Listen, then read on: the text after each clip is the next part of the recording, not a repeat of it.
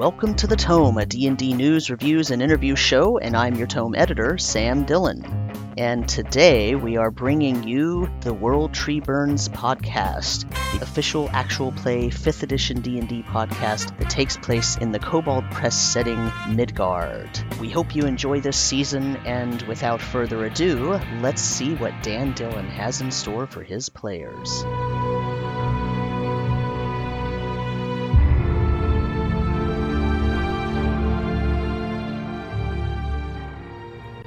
Hello, everyone. Welcome to the World Tree Burns here on the Kobold Press Twitch channel. Once again, I'm Dan Dillon, and I am pinch hosting because our illustrious host Will is still in the process of moving and getting settled in his new home. And we wish him all the best, and we miss him. Come on back, Will. But uh, until he comes back, we're just gonna hop right in, go roundabout, and talk to everybody. Uh, why don't you start us off? Hello, I'm McLokin. Uh, I am uh, the best person in the world. Uh, this is confirmed by my mother. Uh, that's true. Uh, so, hey everyone. Uh, yeah, I uh, play our lovable uh, gnome ranger, who uh, is uh, not going to get in any trouble at all. Is a saint in the kitchen, uh, and has an all right dog. Cool. Uh, I'm Cool. looking for the faces. All of these things, very true, very true. And we're gonna hop over to Simply Jackson. Hey, sorry, I lost my mouse on my screen. I was like, where to go? Where to go? Where to go? Find the unmute. What are you gonna do? Uh, uh, I'm Sybil Jackson. I play Tilly. She's our dwarf fighter. She is tied to making sure all of both her old and new crew are safe, as well as making sure that at the moment, if we can make any survivors out of the shipwreck, we will. If not, we might get some some loot. So I don't know. Um, but other than that, that's what we're doing and i'm excited and i just got my coffee so like my lackluster vibe will hopefully pick up in the next like five minutes so thank you I hear you. and Scarlet Moth. Hi. Hello. Unlike simply, I am very lucid today for a change. I am Scarlet Moth. I'm playing Rowan, the Ravenfolk cleric, who may have prepared control water today. Ooh, helpful. Uh, right. And oh, Also, I think we had an appearance. We just had an appearance of a Birdiesaurus. Hi, you're just in time to introduce yourself and tell the people who you're playing.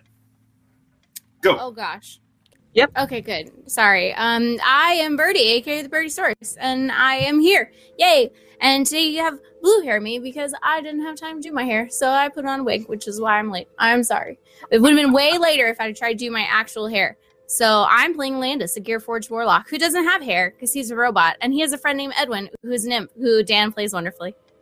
Oh, thank you. He also Dude, doesn't have hair, but he's covered in gold and silver. Wait, can Landis have a wig?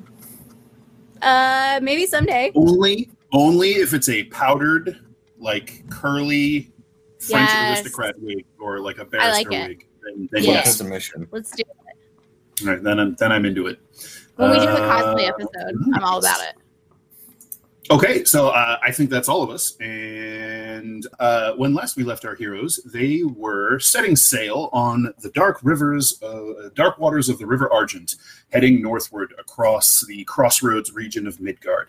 This river uh, sort of skirts the border between the Margreve Forest, uh, the Ironcrag cantons, and then uh, as you're reaching into now, you're just on the southern reaches of the Blood Kingdom of Morgau and Doresh and uh.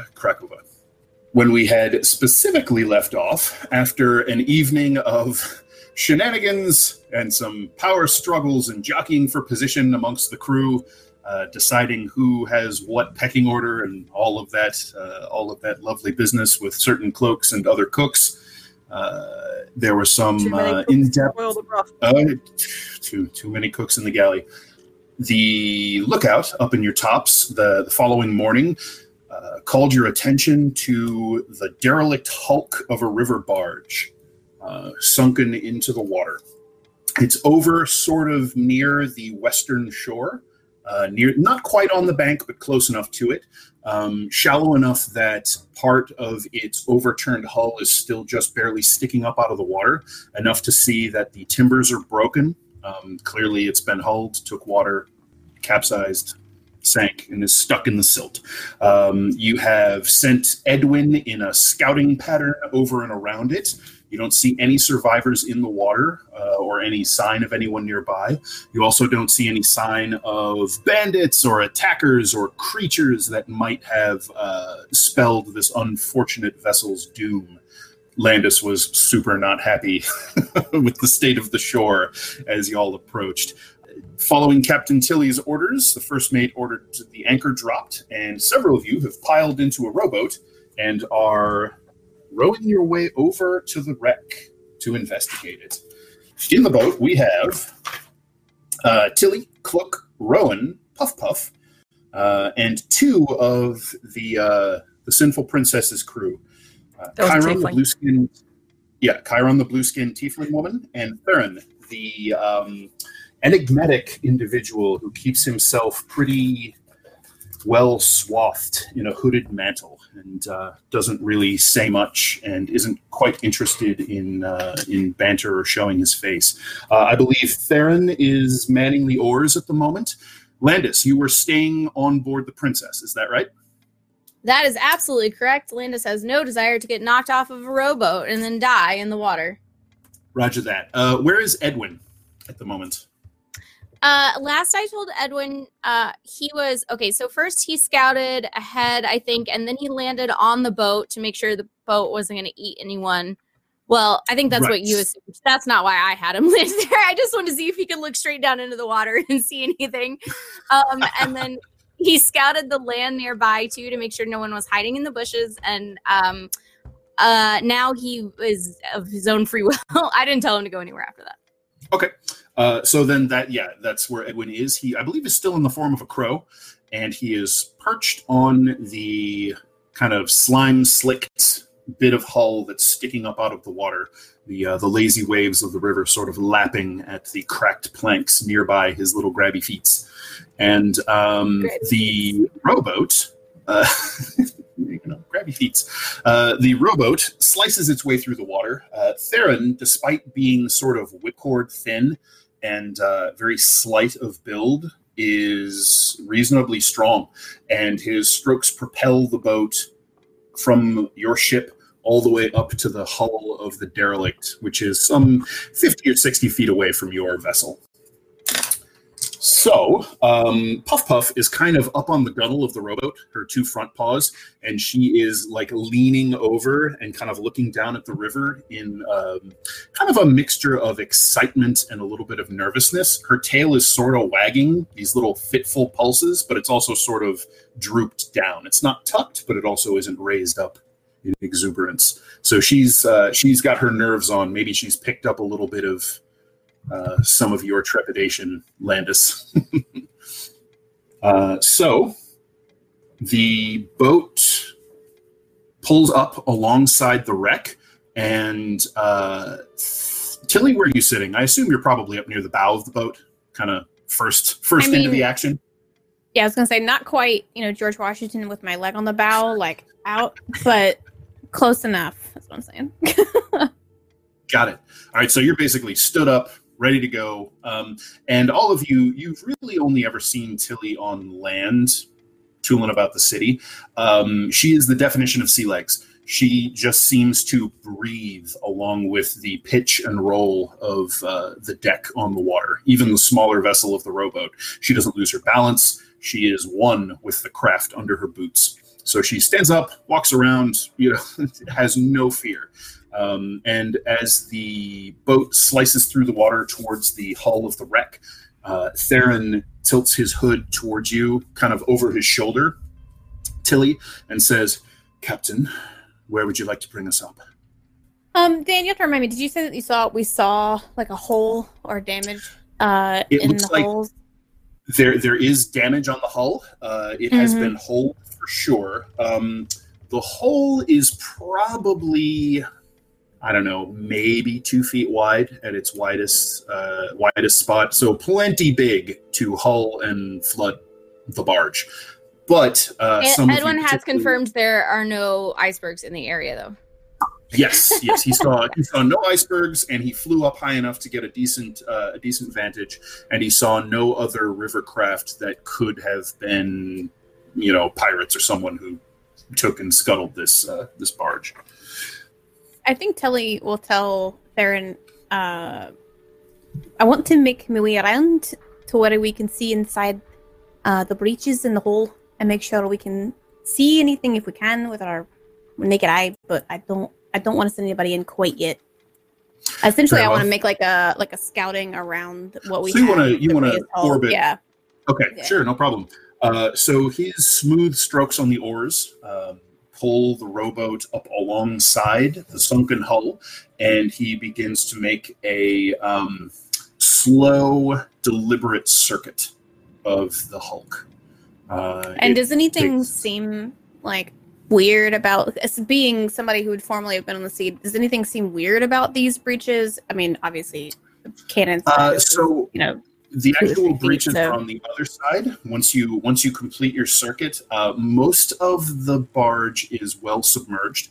Um, it's really just a little bit of the bow that's tipping up out of the water at this point, and it's only really a few feet of uh, of the hull that's exposed.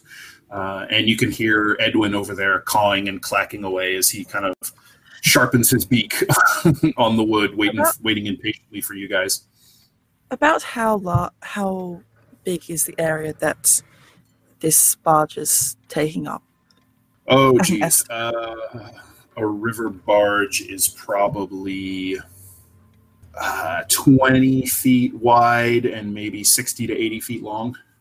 Okay, so under 100 feet. Uh, under 100 feet on any dimension, sure. Can I I? assume we're looking at some control water. Yes. Or getting that ready at least. Okay. Uh, I want to use the Heart of Flame and use its revealing principles on the boat. Okay. So Ship. you wish to. you uh, No, it's a barge. Boat, boat is correct. Okay. Uh, Does- okay, never mind. no, you had something? I was about to. Well, I don't remember if Tilly saw where the Heart of Flame bothered Edwin the first time, and I don't know if she would see Cloak essentially bringing the lantern Oh. out and be like, Uh. "Mm, Edwin, you might want to. Uh, so Edwin is a little decent ways away. Um, Okay. On I don't know if the he was kind of like scouting itself. that area now. but could blast it with the light. Alrighty, let's see. So Cloak brings out that black wrought iron lantern, and he opens the veins and uh, whispers a word in the Ignan, in Ignan, the elemental tongue of fire, uh, and it flares with this bright uh, azure light that reflects off of the river and sort of paints its blue cast over the hull and over the faces of your companions. Chiron's eyes gleam strangely in this light. It's a, it's a sort of an unsettling effect. They look almost opalescent in the blue light.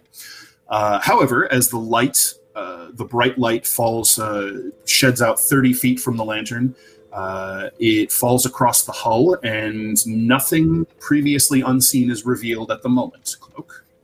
But you know that this revealing light will burn for another hour. Okay. Uh, so I kind of just like have it uh, on my side, go through. But who's staying on the boat? On the, You mean on the on, rubber? on the? You're too far away. We're in, I'm talking in like vicinity of Riga. Well, I have two things that I might be able to do to help. One, I can always redirect the flow of the, the river current so that we can go in without fear of drowning or needing to swim. And worst comes to worst, I can do. Uh, I can use my condition to be able to go in and check for survivors or bodies. I do. I do have a lamp, but I don't know if it works underwater. What I'm trying to say is that for a short amount of time, about 10 minutes or so, I can make it so the barge is not underwater. What do you mean, like, like float it out, or like really move the water? I did uh, you want Remove to it. explain. I think. Oh, I don't know. I think it'd probably be safer if you just slow the current or stop the current in this area, and we could at least swim close to look in. I don't know what I would expect to remove the water or what it would do to anything around ship, or if you know, it would go crash into the other water. I don't know if it would no, it, uh, I can create a trench where this barge is, and it will simply fill back in once we are out of the area, and it will simply raise the water level. I mean, you seem pretty keen on trying this. If you'd like, uh, I don't mind if we can. It has I just, so long since we've been near open water I mean, or even if the you river. if you if you create a trench removing the water, do you think that we could potentially? Well, and we know because Landis can't hear me, but we could send anyone in. But don't shout. I mean, she is. Or sorry, is Landis in shouting distance to us? Um. Oh yeah, yeah, yeah, Or- yeah. sure. Okay. Um. All right. Do, do you think we could try that? Like, create a trench of the water and maybe ask Landis to send Edwin into one of these holes to look and scout a little bit. I mean, that's probably plenty of time, right? Aye. Ask Merlin. And then if if I'm uh, if we're steering the boat towards where I'm creating this trench, can we let the boat drop down as we Like into the trench. Yeah. Yeah, certainly. Almost like a canal? Hmm. I mean, let's see here. If you're parting the water, so you're basically getting a cube a hundred foot on a side, right? Yeah. Yeah. So trench sends across the spells area and separated water from the wall on either side. Yeah. So in the depth of river that you're in, that is most certainly going to reach all the way down to the riverbed. So yeah, it'll it'll drop your rowboat right down into the silt. And then we won't need to worry about it drowning us when it ends because it fills back in slowly. Could be. Oh, that, that's what the spell says. Oh, oh, oh, oh. Uh, The water yes. then slowly fills in the trench Yeah. over the course of Yeah, it round. doesn't. It doesn't just collapse back in on you. Yeah, correct. Rowan's going to step up next to Tilly on the boat then and just hold out her arms and start to concentrate before letting just a drop of the water she'll hold up from the river and drop back down with a pinch of dust and invoke Wotan. All right. uh, as she's doing uh, this, can I try to direct Kyron to shout back to Landis to ask if Edwin can come to me? Because I don't know. Uh, sure. As uh, as Rowan is beginning her preparations, um, Perfect. You were already uh, figuring out this stuff with Landis. So uh, Kyron the Tiefling sort of heads back toward the stern of the rowboat, props her foot up on uh, on the gunwale, and she is wearing essentially uh, very simple leather sandals. Basically, that sort of uh, cross lace up her ankle and calf and disappear under the uh, the loose trousers she's wearing, and she has six toes on each foot, as well as six fingers on each hand. Uh, and she cups her hands to her mouth and yells back to the ship, "Captain, there's a request. If you could send your bird over. Uh, sorry, it's not Captain. Tilly's the captain. Uh, Mr. Landis, So he's like, there's a request, request from the captain to send your bird over." yeah, uh, tell the captain that she took my bird and can do whatever my bird wants to do. He's my bird, but she commandeered my bird like we did the ship, and now she can do whatever she wants with him as long as he's cool with it. He's got a mind of his own a little bit, but yeah, he could do what if he wants to. Whatever. All right, this uh, sort of chattering, tinny reply comes back across the wind over the water. Uh, Landis, you hear Edwin's voice in your mind. So, uh, not really following, boss. You want me to go over to Julie or, or what? Yeah, yeah, I that. Oh wait, I'm still yelling. I'm sorry. Oh, yeah, never ignore me. And then I and then I go into my head.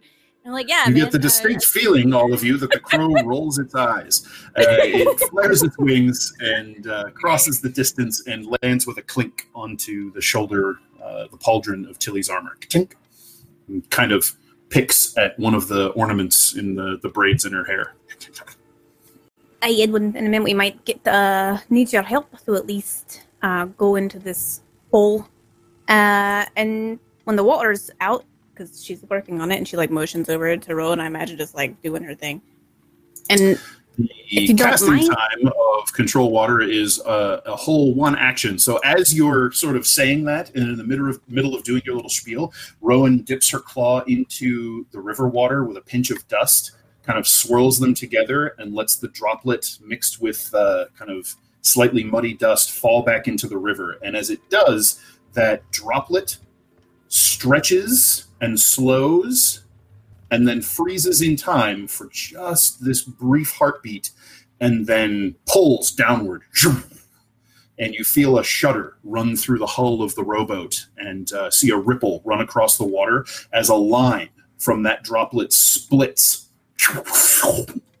across the river's surface and the water peels back with a rushing and spray of mist and uh, the the rowboat rocks and shudders and begins to not fall exactly, but follow this sort of s- swift cascade of water down this opening trench of air where river once was. Hold on, everybody. Uh, so you all grab a hold of something. Some of you jostle. Uh, puff puff. I grabbed the yelps tiefling woman. She uh, If she I grabs hold the gun. I would have done that. to steady herself and looks down at you and just kind of quirks an eyebrow. Uh, the boat rides this roiling wave of water down and then settles with a dull splorch into the into the wet mud of the bottom of the river. The barge begins to settle almost immediately as the water rolls back away from it. Uh, water begins to pour out of the cracks in the hull, uh, and you can see submerged uh, what was uh, previously not visible because of the uh, the silty water and the depth under which it stood is a much much larger hole that actually looks like. Have you ever seen a BB gun or uh, bullet? You know, bullets fired at a at a firing range, paper target, where it starts out as individual holes, but then becomes one giant one because so many have punched through it. There is a massive hole ripped in the side of the barge that around the edges looks kind of uh, almost like teeth marks, like someone just took a bite out of it. Irregular, splintered, and water is just pouring brown and soupy out of the interior of the barge. It shifts, groans, pops loose on the little bit of rock and mud it was propped up on because the water was buoying it up, and falls to the bottom of the trench. You can see that the uh, the barge is indeed capsized. It's flipped over upside down, and the rear, uh, the sort of the aft cabin uh, area is uh, now being crushed into the wet mud by the weight of the barge, pressing it down into the riverbed. The uh, the bow of the barge sort of swings through the mud with this groan of timbers and kind of sweeps toward the boat uh, a little bit ominously. and is our boat like also in the mud? So like we're Oh, yeah. Okay, yeah, yeah. Yeah, you just kind of dropped on the mud, and it's uh, so it doesn't. You know, the the rowboat has a little bit of a keel, so it's sort of uh, tilted Yeah. over on its side. I uh, that and say to Rowan, that hole is definitely not any sort of damage I've ever seen at this point on any. I thought it was just like cannon. I thought it was like back, but that is That's clearly. what I expected. Uh, Edwin, if if if I know it's uh at least there's no water in there now, but do you mind at least flying to the perch of the edge and looking in? And if you can't, I know you can't really like tell me about what you see at the moment, but if you could, could you tell Landis and maybe she could tell us Oh, I'm sorry. I keep sorry for the ginger crossing. Maybe he could tell us about what he sees or what you see in the boat. Uh, okay, Landis, you hear Edwin's voice once again. All right, boss. She wants me to go scout the the wreck. I, I mean, fine, whatever. Do you want me to just tell her what's in there, or do you want to tell her once I'm done? How do we want to do that? Uh, okay. Yeah, it's so complicated when other people are around. I'm saying in my head, not out loud this time. Um, Sure. man, all right. I guess just tell me, and I'll figure it out. I don't know. Can you whisper real quiet when you're a bird, or can? Y- Yeah. Okay. Or You you, can can- tell me, and I can whisper through you. That's like so many layers. I mean, you could just watch and then you can whisper. I don't care. Whatever. I'm just. I don't want to listen to you yell back and forth to each other out of a water hole. That this is weird. Yeah. If you think that you can be quiet enough for no one else to hear, you can tell her. I don't. Do ravens Is this supposed to be a secret? mimic? I think so. I don't know. I haven't talked to anyone else about it, and I don't want to get you in trouble. And I don't know this crew, and it's so complicated now. I liked it better when it was just us, man. okay, I'll.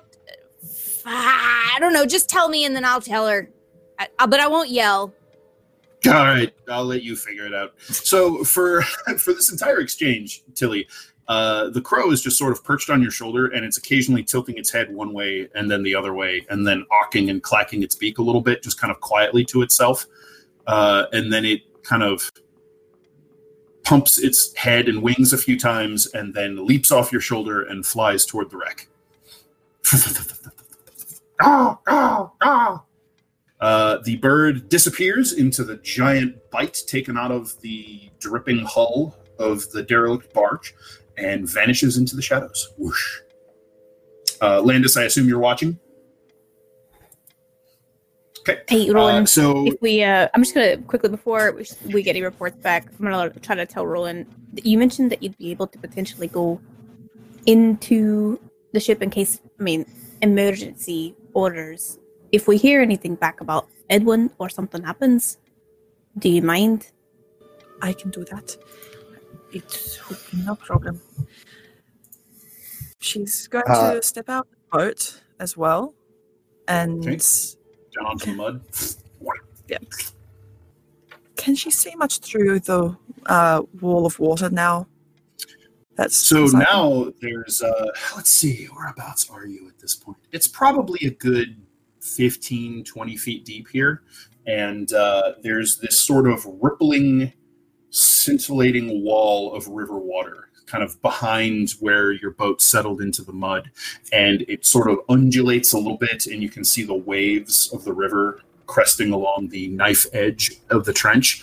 But um, you can see a few feet into the water, maybe. It's pretty silty and murky, particularly after the water rolled back. So it's all kind of stirred up. I think we should keep an eye out. I mean, I had That's- every intention to.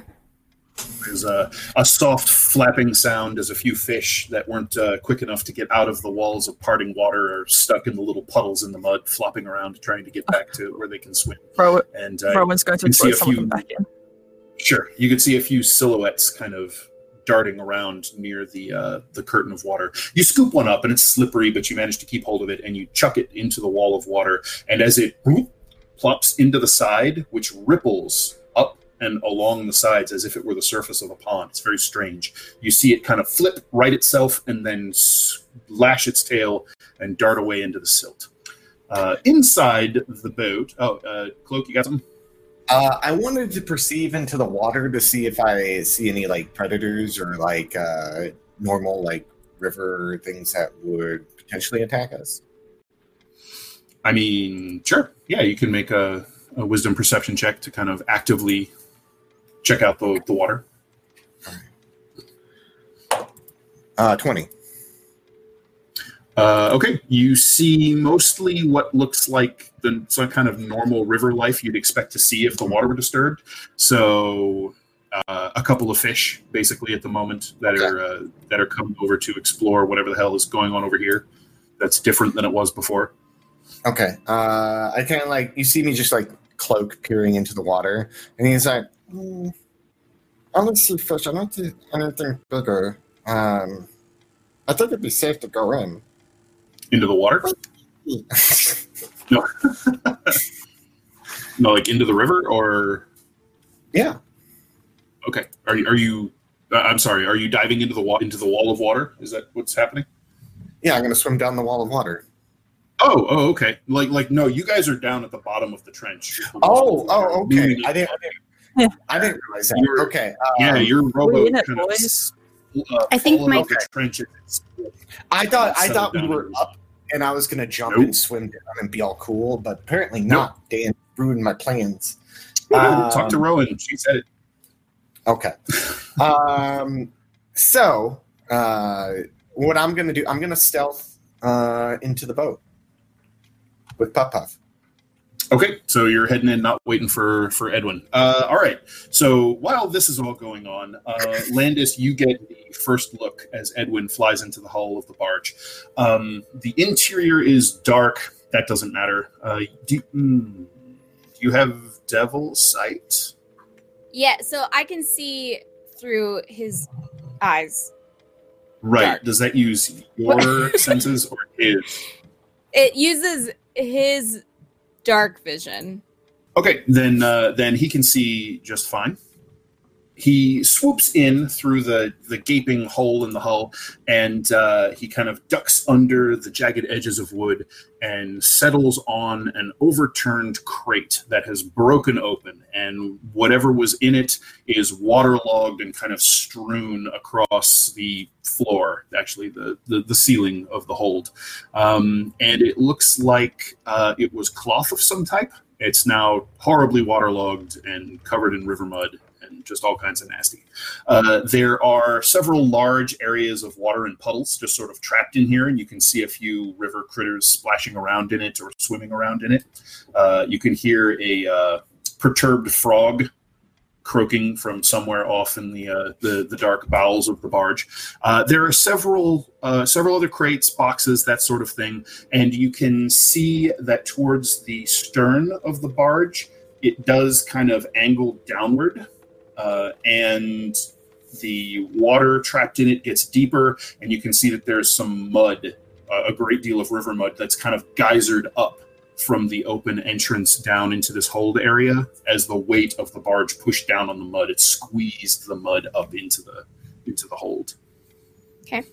right so uh, shortly thereafter cloak and puff puff come climbing in through the broken hull and you see much the same I'm going to make a perception roll to see if I see anything lurking. uh, sure Uh, 18. nope looks like just you and the crow Sorry, you said there were crates that were not open, or crate all the crates were open. let's see why don't you have uh, either you or um, edwin or you through his eyes can make an intelligence investigation check Okay, I'll do it because I don't have his stats right in front of me. Uh, uh, uh, If I can find it. That is a 19. Uh, 19. Okay. So uh, Edwin goes fluttering about uh, as best he can. He kind of quickly runs out of um, room to fly. And so he concentrates for a moment. There's a soft pop and a little puff of uh, kind of commingled crimson and gold mist. And the crow cloak turns into a big ass spider and clings to the underside. Well, what is what would be the deck? the it is now your ceiling because the the barge is flipped over, and it scuttles along as uh, as the uh, the back of the barge gets tighter and tighter quarters, and it drops down onto uh, a pair of crates and starts scuttling all over it. Uh, it looks like he found some crates that are still intact, Landis. Okay. he is gonna, I'm gonna ask him or direct him or whatever. I'm gonna be him and I'm gonna crawl over uh, as close as um crawl over to Cloak and drop down or climb up or whatever I need to do uh, onto his shoulder, and with one little spider finger, I'm just gonna tap on his face, and then back up a little bit on his shoulder. all right, yeah. This, this is all Okay. happening, Cloak. Um, Um, and then I I do a little spider thing where I like kind of pull up on my back legs and have one little arm up and kind of go like this, and then run back down and run over to one of the crates Okay. Uh, is intact. I go. I go follow the spider, uh, Alright. and I see the crates, and I start pulling out my crowbar. Yep, The uh, the spider that is glittering with these little gold and silver droplets and little chips of uh, crushed gemstone leads you through the hull of the uh, the barge toward these crates, and you can start cracking one open, no problem. So, uh, how long do you want to spend digging around in uh, in here? How much time do we have left until the spell's over? Ten minutes? Uh, probably at this point. At, at this point, more like five or six. Um. Okay. Uh, I would crack open one. Cra- How many crates are there? currently i mean they're kind of scattered all over the place many of them are broken open um, do- do- do- right here in the area that the spider brought you to there are two intact crates Okay. oh uh, uh, you got was, the total on your int- uh, investigation check birdie was it a 19 is that right? 19, mm-hmm, 16. 19 okay.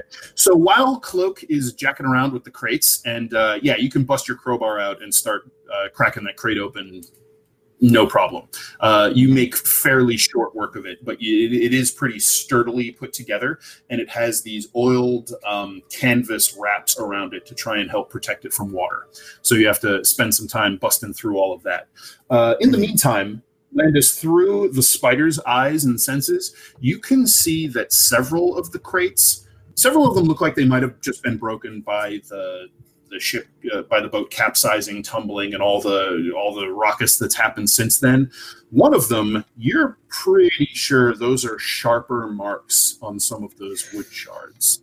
Ooh, I'm gonna run over to one of those, and can I? Is it uh, cracked in such a way that I can wriggle in and see? Oh yeah, it's basically ripped in half. Oh, it is okay. Is there anything uh, in there? Is there any remnant of anything?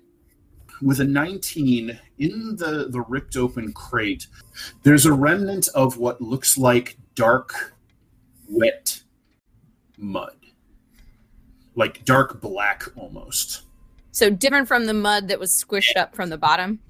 yes different from the river mud and it has a distinctly metallic smell and uh, now that you're kind of crawling around in these shards the Yeah. sharp edges from these broken crate slats they look like yeah these were cut and torn with pretty tremendous force Can I um hmm I want to I think I can I can cast through my through my guy, right? I just want to cast detect magic. Yeah you can make the familiar the uh i think uh only touch spells can be delivered through the familiar Oh, only touch spells. Okay. That's fine. Never mind. that's how that works yeah I will climb onto the top and then I will jump up and down waiting for for cloak to see me. okay I can't make a All right, noise as a spider, but I uh, am jumping up and down like crazy. Like, Cloak, you have uh, you spent some time ripping open these crates, checking through them, and I'm going to throw you a bone because of Rowan clearing the water out, which made it much easier for you to navigate, find what you are looking for, and yeah, you know, it's okay. So you crack open the crate, and you find it is a consignment of what look like gemstones packed in sawdust. There's a small, uh, a smaller box inside there, stacked with uh, with a few other things. There's um, basically they are rough, uncut, fairly large, semi-precious stones. You see some large pieces of quartz, um, and what looks like half of a, a sizable, probably about the size of a half of a melon, uh, amethyst geode. Okay. Uh, Cloak is loading up his uh, his haversack, and he's the bag of holding. Okay, so uh, you just found yourself 60 gold pieces worth of semi precious gems. Okay. Nice. Gonna just put gems 60 GP for the time being because I don't want Sure. to convert that to gold yet. Is there anything else in there other than gems? Uh, in there, there was probably other stuff that's um, like not super interesting to you now that it's. Um, it, it looks like the crate took on some water, so the other things that were in there have been waterlogged and damaged. At this point, how much time is left? Probably only a few minutes, um, but you can see now that you're at the at the back there, spending some time looking around. You can see that where the river mud has been squished up into the into the barge, you can see that the doorway leading into the aft cabin is still at least partially intact, and you can see kind of a dark cavity. I shine the light into that cavity. Okay, so you uh, you make your way over and kind of crouch down. There's really not much of a gap there at the moment because of all the mud that's been pushed up into it, but you can definitely see that there is open space. It looks like the cabin is partially crushed from uh, the weight of the barge settling, but Mhm. it's uh, it's not completely destroyed, and there's still open space and air in there. Well, air now that the water is poured out. Okay, uh, I'm gonna try to maneuver my way in there. Uh, yeah, how do you want to try and do that? Do you want to try, try and just like squeeze through the space? Do you want to clear out some of the mud? Um, I only have a couple minutes left. Yeah. I also uh, a spider jumping frantically behind you and turning in circles. yeah. At this point, I go like, "Hey, Papa, go go back to the boat. Make sure you're safe." Um, spider, what did spider? What do you want? So- So uh, Puff Puff looks at you and kind of licks her chops and says, "All right, be careful. I don't know how long the river's going to behave." And she sort of trots back toward the the hole in the hull. While all this is going on, Rowan's checking the outside of the um, hull of the ship. Okay. Uh, Uh, why Bob? don't you make me an intelligence investigation check as you're you're going around and looking at it? Uh, immediately, without any sort of check required, you find several other damaged sections of hull where it looks like the planks have been cracked and buckled inward. Uh, that's a 15.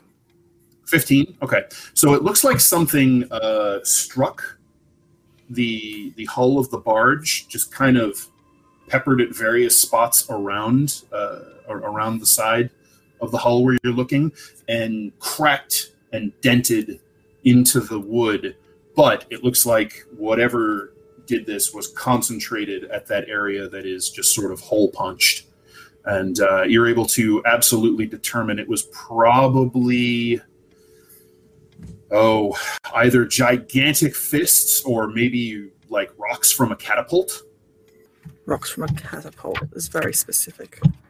Is there any other indication of what could have caused this? I mean um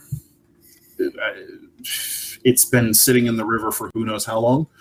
Uh, i will say that near part of the uh the the hull hang on one second tilly. Near part of the the the sort of rear part of the the hole where it's been kind of uh, busted open you can see that the the hole was ripped wider and uh, these marks have gouged into the wood at the side of it. So it looks like something um, took the hole that had been punched and then ripped it out with um, with a 15 intelligence check and being able to get right up on it and see it. It's probably claw marks. These uh, four or five or three in various places depending on what you're looking at uh, gouges cut into the wood where it ripped splintered boards away to make the hole bigger Rowan's going to go back over to Tilly and near, close to the entrance where um, Cloak and Edwin went into. We don't Okay, have much yep. time left. And I want to get out of this here as quickly as we can. Okay, Tilly, what were you saying? Uh, the the question I want to ask you is: last session you had mentioned that the wood doesn't seem as if it's showing any rot, barnacle growth, etc. So it hasn't been many, many, many days. It's just been a Right. little bit of time since this is sunk, which is yeah. why notably she was like, maybe there's survivors. No, you know. Yeah. Um, so, so if it's pretty fresh and I've got a warning, that would be like, it's okay. Well, we need we need to move and make sure we don't get crushed under the water, whatever's coming. I don't know if it's still here or not because I don't know. Um, I, but I do want So, to send Baldwin in with her warning Okay. of time to go and tell them to hurry up. Um, just loudly inside the cavern, go in and shout like, or no, it has Right. to be subject to subject, doesn't it? Target to I target, mean, like you you basically tell it to find someone and it goes and delivers your message. So if anybody else is in earshot, they'll hear it. okay, good. no, so I'll, I'll tell them. loudly at it. So yeah, the, the silver one-eyed raven uh, pulls itself from the embossed emblem on Tilly's shield and flies gleaming into the into the hold in the blue light and says, "Go ahead, Tilly." uh, uh let's see it's very short. So um time to return water will fill ship. Let's see uh damage not normal it's weird because i wouldn't i i feel like i know but tilly's not going to uh Danger, danger, danger. danger danger yeah essentially like hurry up i think it's like under under 20 words so it's, danger, it's pretty like danger. just It's like 25 words, you don't you don't have to use all the words. Yeah. Okay. So the uh, yeah the the silver bird comes in flying and Tilly's voice sort of uh, echoes out from its beak, warning you of of the time and, and everything you just heard. Uh, Cloak, how are you dealing with that cabin? Uh, well, I walked over to the jumping spider because I don't think I have Yeah. time to get in there. Uh, so the and- spider is freaking out and he he crawls down the side um or or maybe attaches to the top and then drops down a little bit and starts taking his front two little arms and then his two little pedipalps and he's like trying to gather up a little bit of the dark gooey clay. And then he like s- looks like crawls up a little bit and looks at you and then drops down and starts doing it again um and then looking at you expectantly with all This eight is of his no precious time to little play- furry play with little dirt. and then he holds up one of his little hands that has like a ball of stuff on it and he's like trying to give it to you and then trying to get more at the same time with one hand yeah, the little ball puts it. Oh, thank you. Thanks so much. Uh, you can Uh, see but- all eight eyes rolling so hard and then he drops back down um, at this point, like I would notice the claw marks. Can I make a nature roll? Yeah, you can make an intelligence nature check. Twelve. 12 uh you're so maybe if you had all of it sort of together and could see a better example of the claw marks on the crate but it's kind of split apart and all you can see is you know deep gouge here cut wood there that sort of thing you Mhm. can't really you can't really gather much from it you can tell that whatever it was was fairly big so uh easily human sized or larger probably larger Okay. Um, okay. Okay, little spider. At this thank you point, gift. outside, Rowan, you can see water beginning to trickle down the edges of the trench as the uh, that top previously sharp line of the river is now beginning to ripple and pour. And I can't recast this straight away to If you'd like to recast it, sure, absolutely. Yeah, I'll let you How cast much another longer control are you- water. Holding it. how much longer are you going to be in there? Well, I mean, there's a whole cabin I want to explore, and there's a bunch of crates with mysteries Uh, inside of them. Fine. And she's going the to spider has climbed onto your shoulder and is now wiping mud onto your face and then crawling back down to get Oh, more thank you, Maybe I could just let camouflage. Okay, Rowan, you can uh, cast the spell again. There's a shimmer as the, the previous one lets go, and the walls of the trenches sort of bulge inward a little bit unnervingly. You throw your hands out, and they snap back straight. So you've bought them another 10 minutes. You have more time. I can't help you after another 10 minutes. Oh, okay. Uh, okay, uh, I'll, I'll be quick. Um, actually, uh, see if Tilly, I don't know how heavy these crates are. Um, see if Tilly wants to come and smash some crates, and then we can get what's inside them. Um, are you saying this like plainly to her? Because I was kind of close to Rowan earlier. I didn't Oh, know we yeah, that speaking was- she- She's uh she's uh, in the entrance right now. Uh, Oh, yeah. So I'd be like, yeah, the, the, um, yeah. If you want to smash these and get what's inside, there's gems in there. Tilly's been apprehensive about approaching this boat because I live by the water. Leslie does, and I know walking in that sand with full armor is going to be a little bit, or the mud will be a little bit of a problem. But at the hope of smashing and taking some shit, she's like, "Let's go!" and starts kind of trudging through to get over to the entrance and go in and smash. Right. So if you start tromping through the wet, you know, river bed silt, uh, it is definitely difficult terrain, slowing you down, sucking at your boots, leaving these sort of dark smears on your on your pants and armor and boots. And it smells just wonderful as you disturb this stuff and the, the gases of decay that have settled down to the bottom, all the di- dead vegetable matter just sort of all wafts up.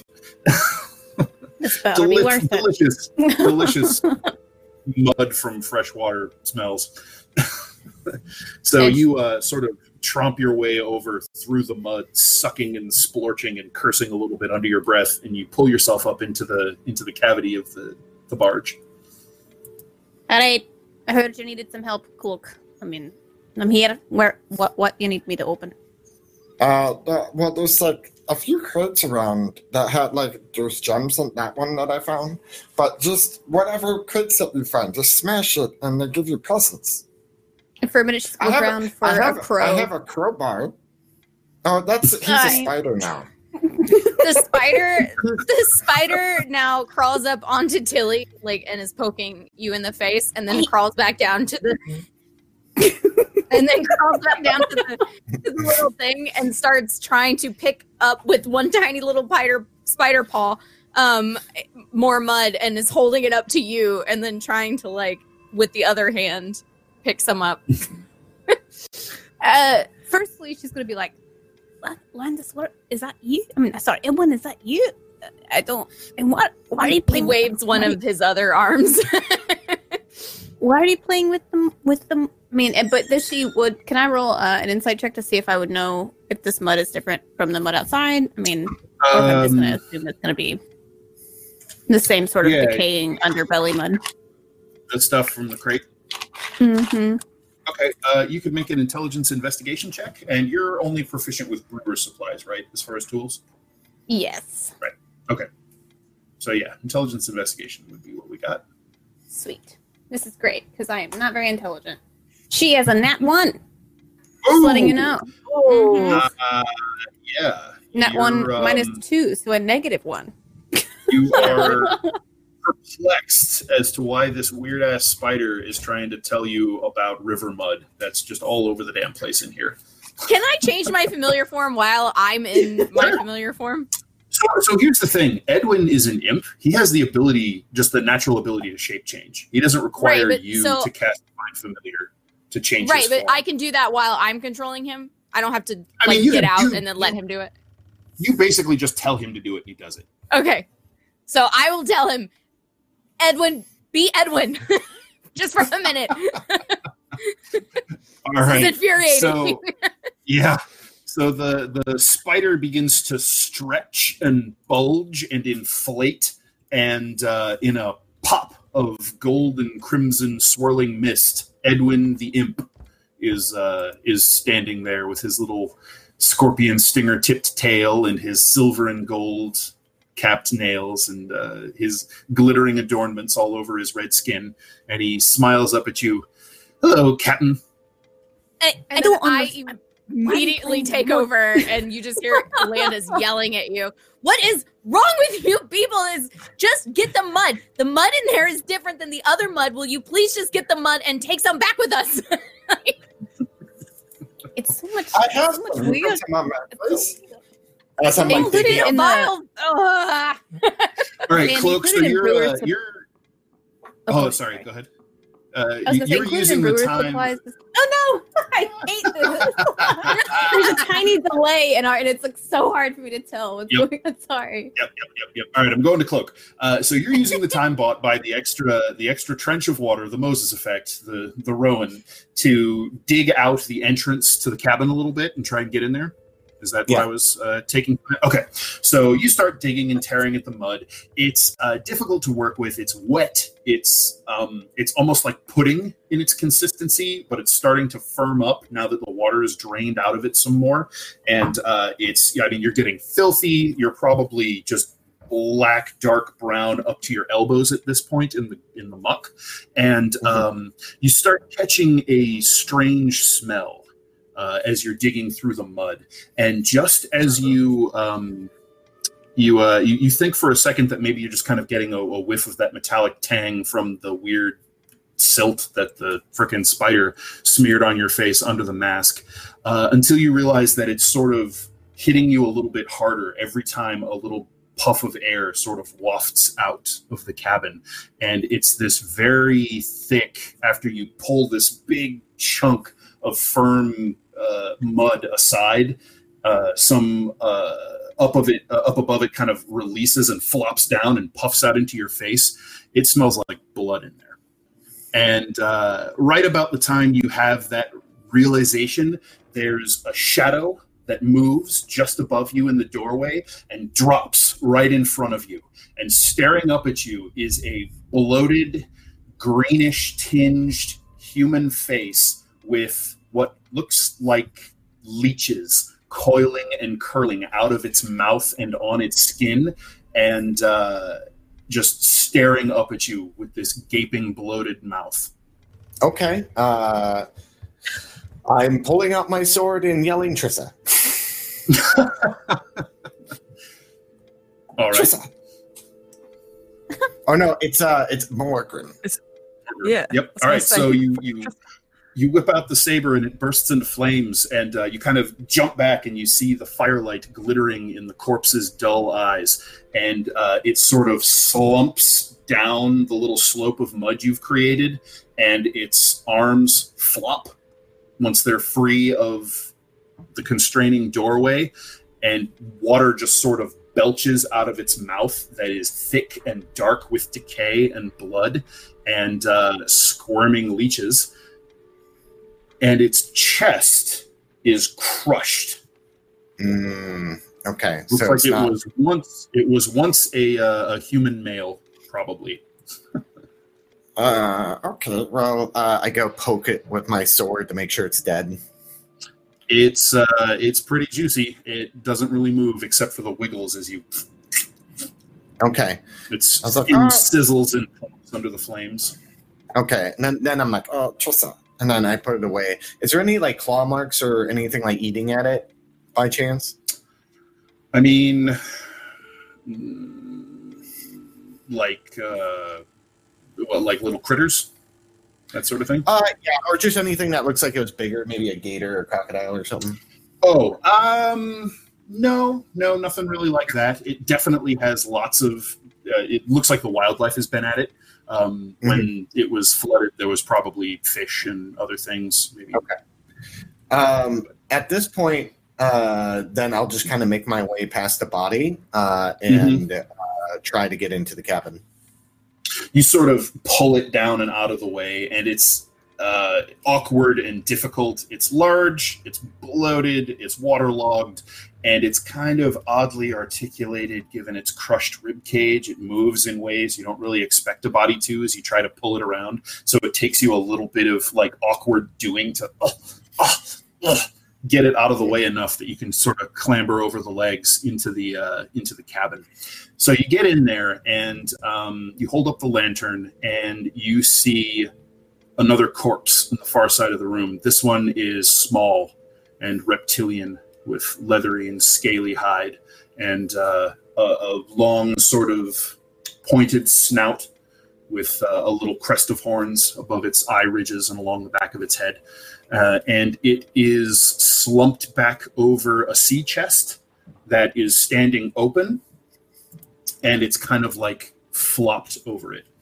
Okay. Uh, I want to go peek into the the chest with like my sword out at the body, Mhm. See if I see anything in there. All right. So the rest of you sort of watch as the commingled blue and red firelight from his lantern and burning sword just sort of washes back out of this inverted doorway, uh, throwing lurid shadows over that gruesome corpse. Uh, inside, you can sort of knock the kobold out of the way and poke around in the chest. Um, it looks like it was probably, excuse me, full at one point, but has been ransacked. However, uh, you do manage to pull some things aside and find something that was missed. There is a stout glass vial that has a sealed stopper. Okay, uh, I put that in the You- pouch. You pick it up. It's actually um, it's not so much a vial. It's actually more of a small flask. It has kind of a rounded, uh, flared out bottom, and there Mhm. is a uh, sort of dark red liquid inside of it. And as you kind of hold it up to the light, you can see these faint glitters sort of swirl in the in the liquid. Pretty. Uh, anything else that I see in the room that uh, sticks out at all?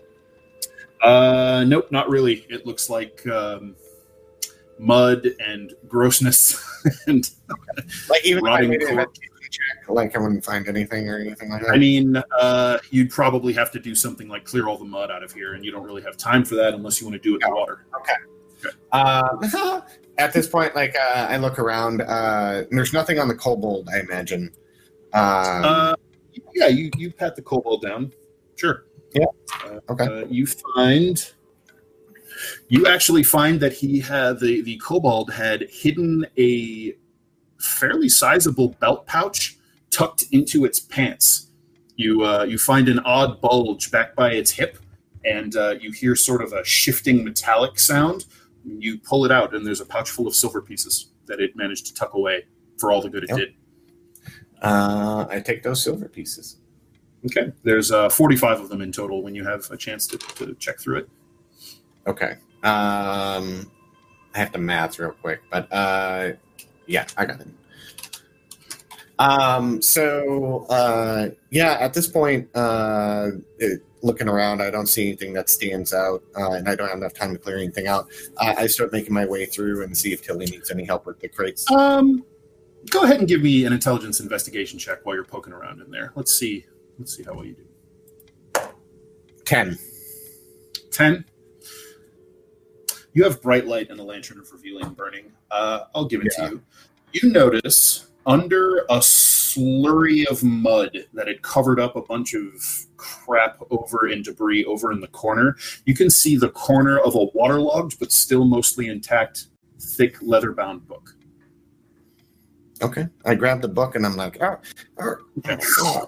It kind of sucks in the mud as you pull it out, and uh, you uh, wriggle your way back out over the corpse, back into the hold. Uh, the rest of you, while you were waiting on Cloak, uh, I assume you haven't been completely idle. You've been searching around, looking for more stuff, seeing what you could find. Um, Tilly's definitely like between- scooped up this friendly yelling spider that sounds like Landis and been like, Now it's an imp. Yeah, take two, a- take two hands." Oh, sorry, sorry, it is imp. That's Yeah. right. Sorry. All right, it's a and Landis Edwin or whoever voice is happening. I'm Edwin. Shoulder. Although it's it's an easy mistake to make. The boss can talk through me, so you know.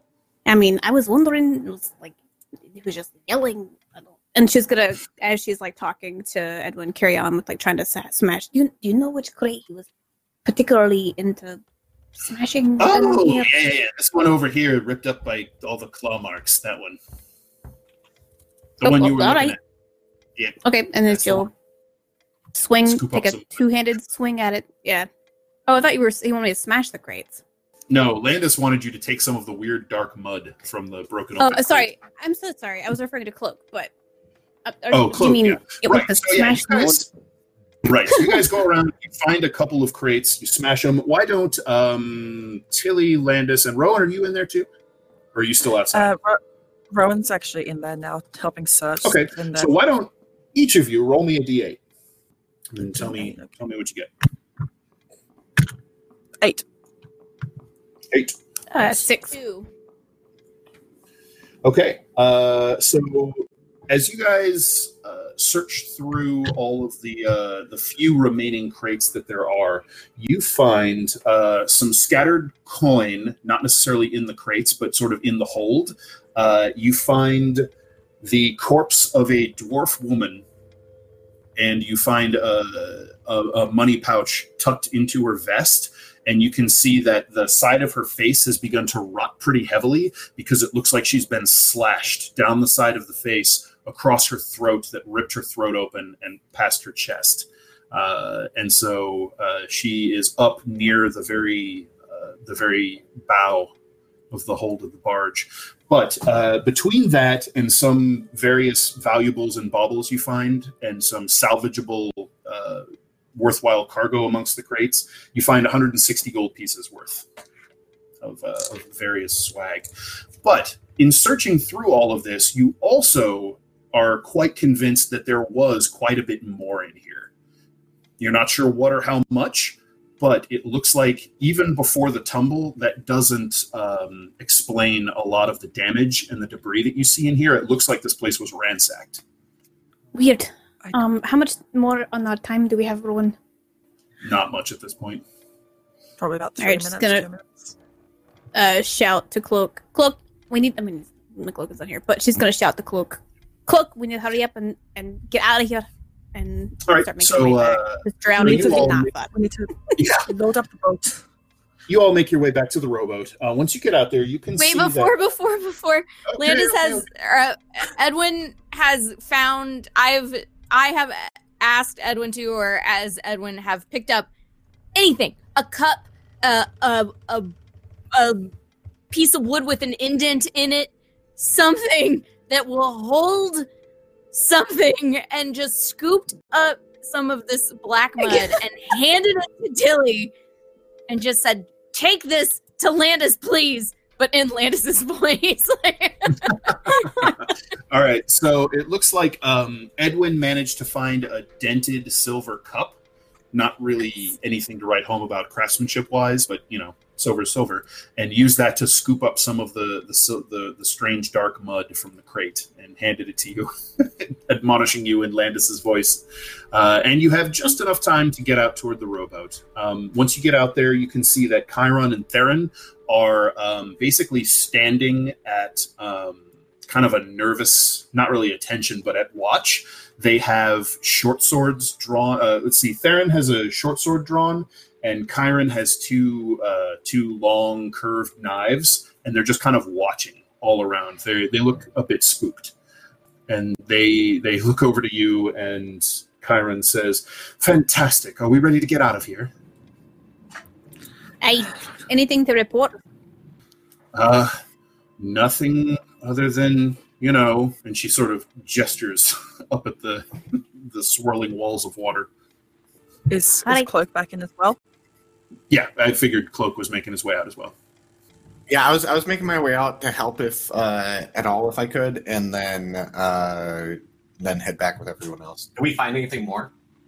We found a yeah, dead they found lady some more treasure and a dead lady dwarf. Oh, did she have anything in her pockets? Yep. I mentioned you're the one to take it because Tilly was like, "I'm not gonna take money off the dead like that. I'm not a dead sailor." All right. So you all scurry back up onto the boat, and uh, just about as the last of your your muddy, disgusting boots clump into the into the wooden bottom of the boat, the walls of water shimmer, ripple, and begin to pour. Just pour. The river runs straight down these otherwise glassy walls and begin filling the trench back in. And in a matter of seconds, with a, a roaring and swirling, the water swooshes in underneath the boat, tips it upright, rocking, and begins to lift it back up toward the surface. Uh, the water begins to fill into the, the now fully submerged barge. You can hear the air blurbling and escaping and sort of puffing out the broken hull as the water fills in. You hear some creaking of timbers as the weight shifts, but it doesn't rise back up to the surface. It is well and goodly sunk now. And your boat just sort of rides the rising water back up to the surface of the river. Yeah, Theron uh, breathes out a bit of a, a bit of a huff and says, "Well, that certainly was something. Captain, back to the ship. Hey, let's head back to the ship. Pick up and make sure Landis gets this. So he uh, he sets down to the oars, and uh, in short order has you brought back to the ship. The boat is hoisted up, and you're all uh, pulled aboard. Okay. I sit next to Kieran on the way back, and uh, I'm like, That was fun, wasn't it? She uh, flashes you a, a, a grin with uh, and sort of shakes her head and says, "This is going to be an interesting voyage, I think." Oh yeah, I could tell you. I could tell you uh, all the stories from uh, and then uh, then the Shadow Crag. Oh, that was fun. Well, at the end of it wasn't You too Shadow fun. but- Crag. She Oh, yeah. uh, she has a note in her voice, like she yeah, like okay, sure. well, I can't wait to hear all about it. Oh, I'll gladly tell you. All right. Uh, I so have uh, concerns. We should evacuate this area as quickly as possible. Oh, okay. Was there something that I missed? That None of the bodies were eaten.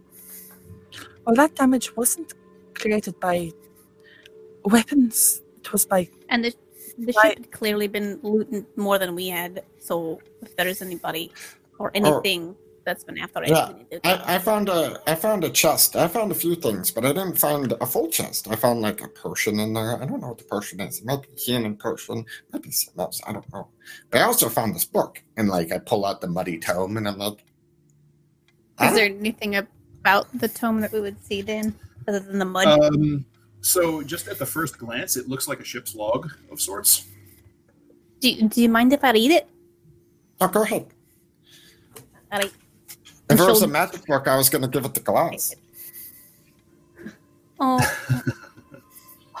All right. So uh, you take the book, and it is in pretty sorry condition. Um, it's waterlogged. It's pretty hideously bloodstained on uh, on a few of its pages, and it's covered in mud. A lot of it is illegible, smudged, and uh, the ink is run.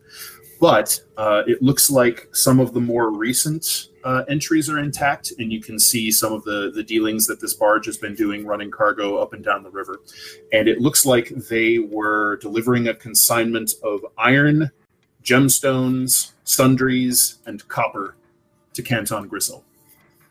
All right.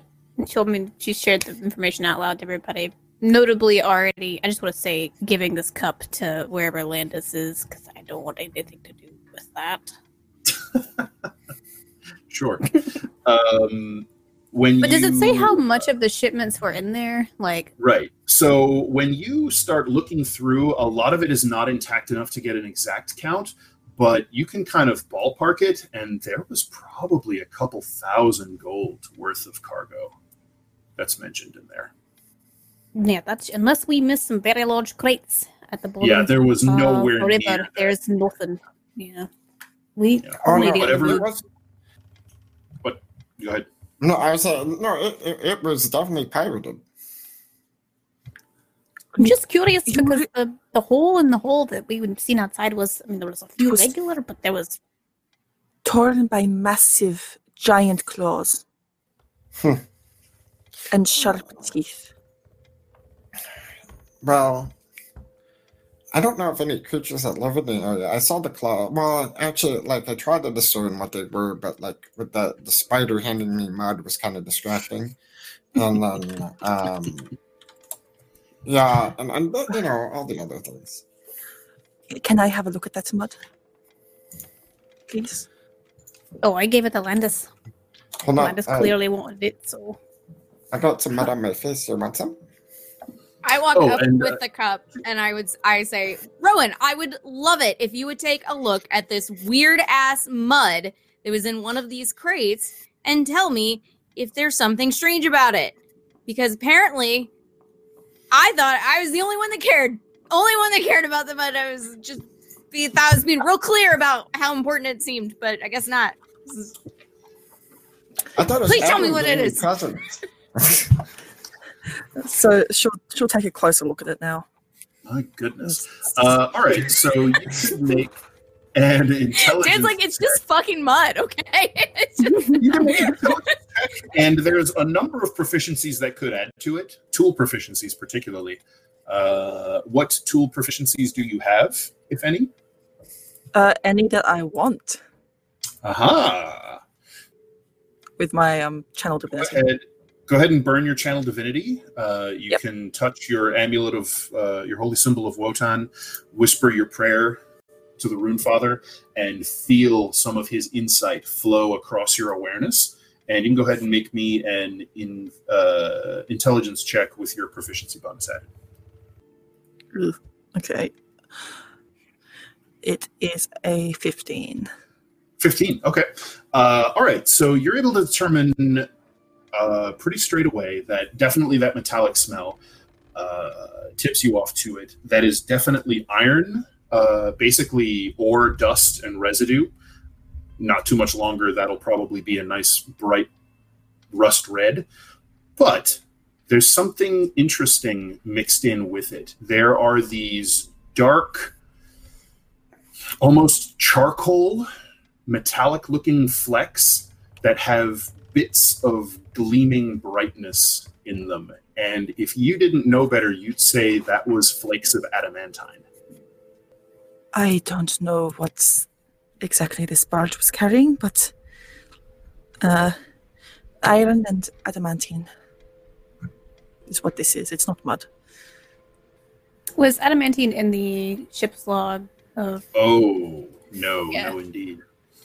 I was like, I mean like this? I like knock on my armor. I that's When he uh, when he reveals his his adamantine chain shirt, then yeah, you're you're convinced. Think That wasn't is just iron ore or iron ingots in there. There was something made of adamantine as well. Was this I- vessel smuggling something? I don't know. I'm gonna go ahead and make the executive decision that we start moving while we think about it and talk. If that's all right. All I need to hear about that, says uh, Kelleth, and he snaps about orders, and several sailors rush to the capstan and begin cranking the massive winch around and uh, hauling the anchor up. Uh, chief among them, the Minotaur, who seems to be doing the work of three sailors with his uh, massive shoulders and his cloven hooves clomping in, in the deck. Very impressive. Uh, That's all I have to say. I, I From start. somebody who Uh, knows his strength. I, s- I- I start knocking on Landis's leg. Tongue, tongue, tongue. Hi. Are you okay? oh, I'm, yeah, I'm fantastic. Um, I just, Okay. Well, Yeah. Here, hold on. And then I start pulling out uh, the gemstones I got. Okay. And I was like, you know how to cut these, don't you? yeah. Oh, yeah. Those are gorgeous. Those will make some nice, some nice pieces. What, what do you want? You want like a necklace or maybe some some Yeah, can, you, earrings? can you make like a, a nice necklace, like for me, like I'll be amethyst? Yeah. And then you can have the rest of it. Okay, fantastic. Yeah, I've- I've got um, I picked up some stuff in the last town that that would work. To You I can't completely you know abandon my favorite thing in the world, so I, I bought a few tools. Okay. Should be able to manage. Why, why is it that you are more concerned about what we found, what you looted from the barge, and not concerned about what sunk it in the first place? Tilly laughs and goes, "Do you no cloak yet?" I mean, A, if something was still there, then I'd be worried, right? B, um, uh, you know, like, let's live in the now, and like, I don't see any danger. Um, and uh, and apparently there was no danger around, so they pirated it and they left. Uh, I would just recommend that we keep our eyes peeled uh, going further, um, because they might have staged further down the way. That's my Mm, we guess. don't we don't know which direction, so we do have to be, you know, eyes and ears prepared for anything that'll be on the water on the way. But, what I mean, what Cloak's trying to say is, I mean, and and from my take from it, don't don't take my word for it. Is that There's probably a lot of smuggling that happens on this water. I don't know what they were smuggling exactly. It doesn't clearly define anything in the captain's log, but Is, is something and something legal? attracted somebody, you know. Uh, no, it's not illegal, but it is rare and uh, highly prized. Hmm, okay. It's stronger, harder than steel, relatively easy to work, and uh, is easier than most metals to enchant as well. So uh, it is sought after for a number of applications. Your Why armor. you say? something? I'm so sorry. I thought you were stopping. I'm so sorry. No, it's okay. Go ahead. I'm the worst with like guessing when what's happening. Yeah. You're good. Where did you say the ship- ship log had this shipment heading again? Heading toward Canton Gristle. Okay, just want to make sure. Just wonder if there's something to keep an eye out at Kenton Gristle. Because I mean, we are we are headed there, so Mm-hmm. maybe Roland, if we if we get there and we realize that there's something to keep an eye out for, or other ships, or ask about it, and maybe an illegal or underground market there for this stuff. Well, they are in a war, aren't they? I, I, are- are they at war then? I mean, they're sort of um, flooded with refugees at the moment. Mm. Uh, Canton Gristle, its Grisal itself is close to the border of the Blood Kingdom. Um, there's a fort farther up from the Canton that is definitely kind of like the front, the border outpost that is often having to deal with uh, with the undead. Well, there might be uh, trying to cut off supplies getting up to them. So that's why I say, like, you know, maybe like, keep our eyes peeled for anything that's uh, out of the ordinary. There's something not right, and I can feel it in my bones. My worry is since there was such a large shipment of items and crates on that boat that have now been acquired by some other something, there could be other uh, adamantine things that have been acquired by those individuals. So that's what I'm worried about. Like, I don't want to face anybody on the water that we'd have to potentially fight with that stuff. You know what I mean? like your armor is pretty fancy so i don't know i don't know if i want to deal with anybody in anything or a large amount of that Or wielding that either. Hmm? Wielding like a like a like an adamantium sword. Let's I mean, she like knocks on wood let's not jinx it all right Okay. All right. So, in short order, the princess is set sail and heading north once again, leaving the now sunken grave essentially in the river behind you. Uh, you can I see say- several. Yep, go ahead. As they depart, Rowan's just, for what it's worth, muttering a prayer for their souls to the Rune Father. Uh, and and in fact, you see several of the sailors go up to the uh, up to the rail as the ship slides away, and they seem to offer similar benedictions or at least charms against meeting the same fate. Having seen uh, fellow sailors consigned to a watery grave, but quick enough, they snap back to their duties, and the ship is propelled north carrying you farther and farther away from the free city of Zobeck. So uh, the rest of the day, this was kind of bright and early in the in mid morning there. Uh, the rest of the day passes relatively uneventfully.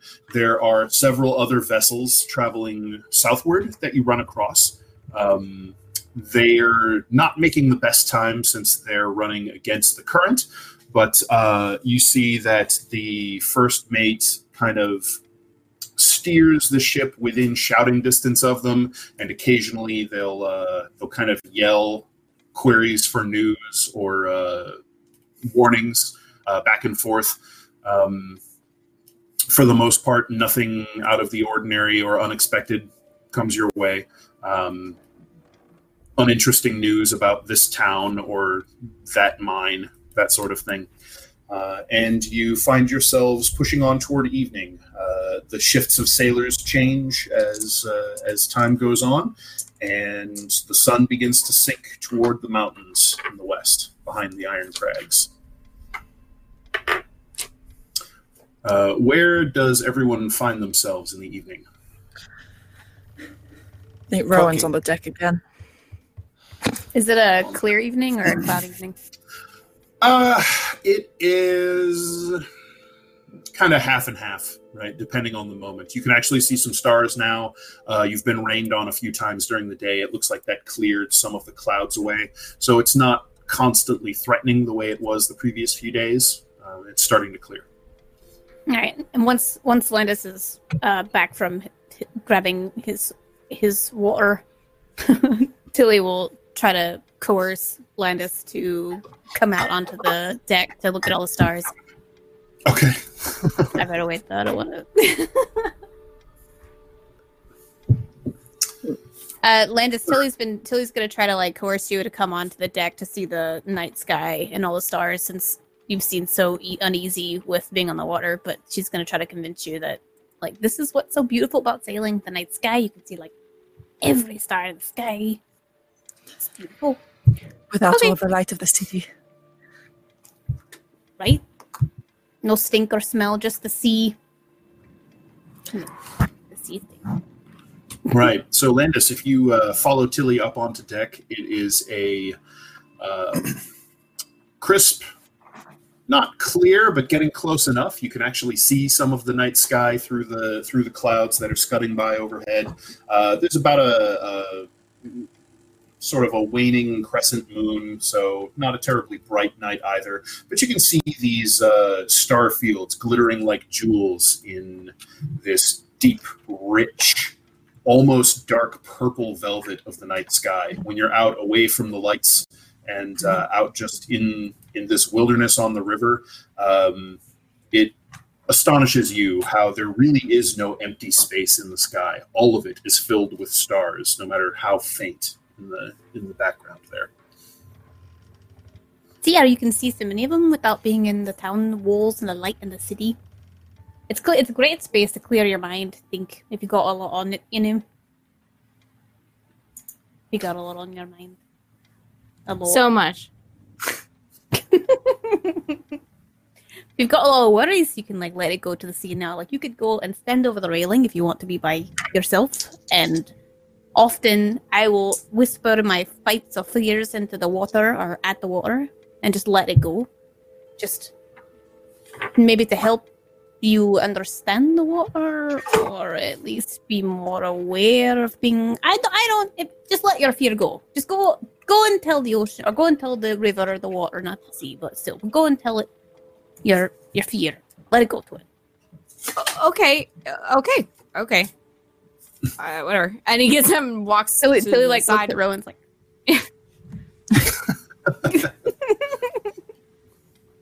He just walks away, and then he just starts. You guys can just hear him mumbling to himself at the water about You can you can say it louder if you wish.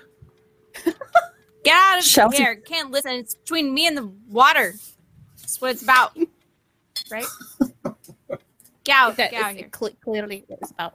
You should go to Rowan and be like, man, I've just got to get Landis used to being on this water. Never leave it's his room. Just always he's in there. Always. I have- nervous. Have you considered that it might be because the sea air could easily rust him? Well, we definitely procured a lot of oil to help with any sort of rust before we left. But I mean, I I look. If I hear any more yammering about being on the water, I don't know what to say. This is just my effort. So I must wonder. Oh, if for him he's Guildforged, they are souls that have ended up in the machines. They they had bodies once, did they not? Hey, that's what I've heard. I begin to wonder Are you why. proposing that maybe he was a sailor before. No, no, I, I begin to wonder who or what he was before to have ended up in such a body. Or if his condition is. I mean, do you think I'm it's rude sure. just to ask him, or I mean, I'm sure it would be. I mean, maybe maybe he's Since- got a since- story to tell. He's been clearly alone with Edwin for quite a while, so maybe. Since when have you known me to have story. manners? That's why I was implying that maybe you could ask if you'd like. An old girl has no need for manners.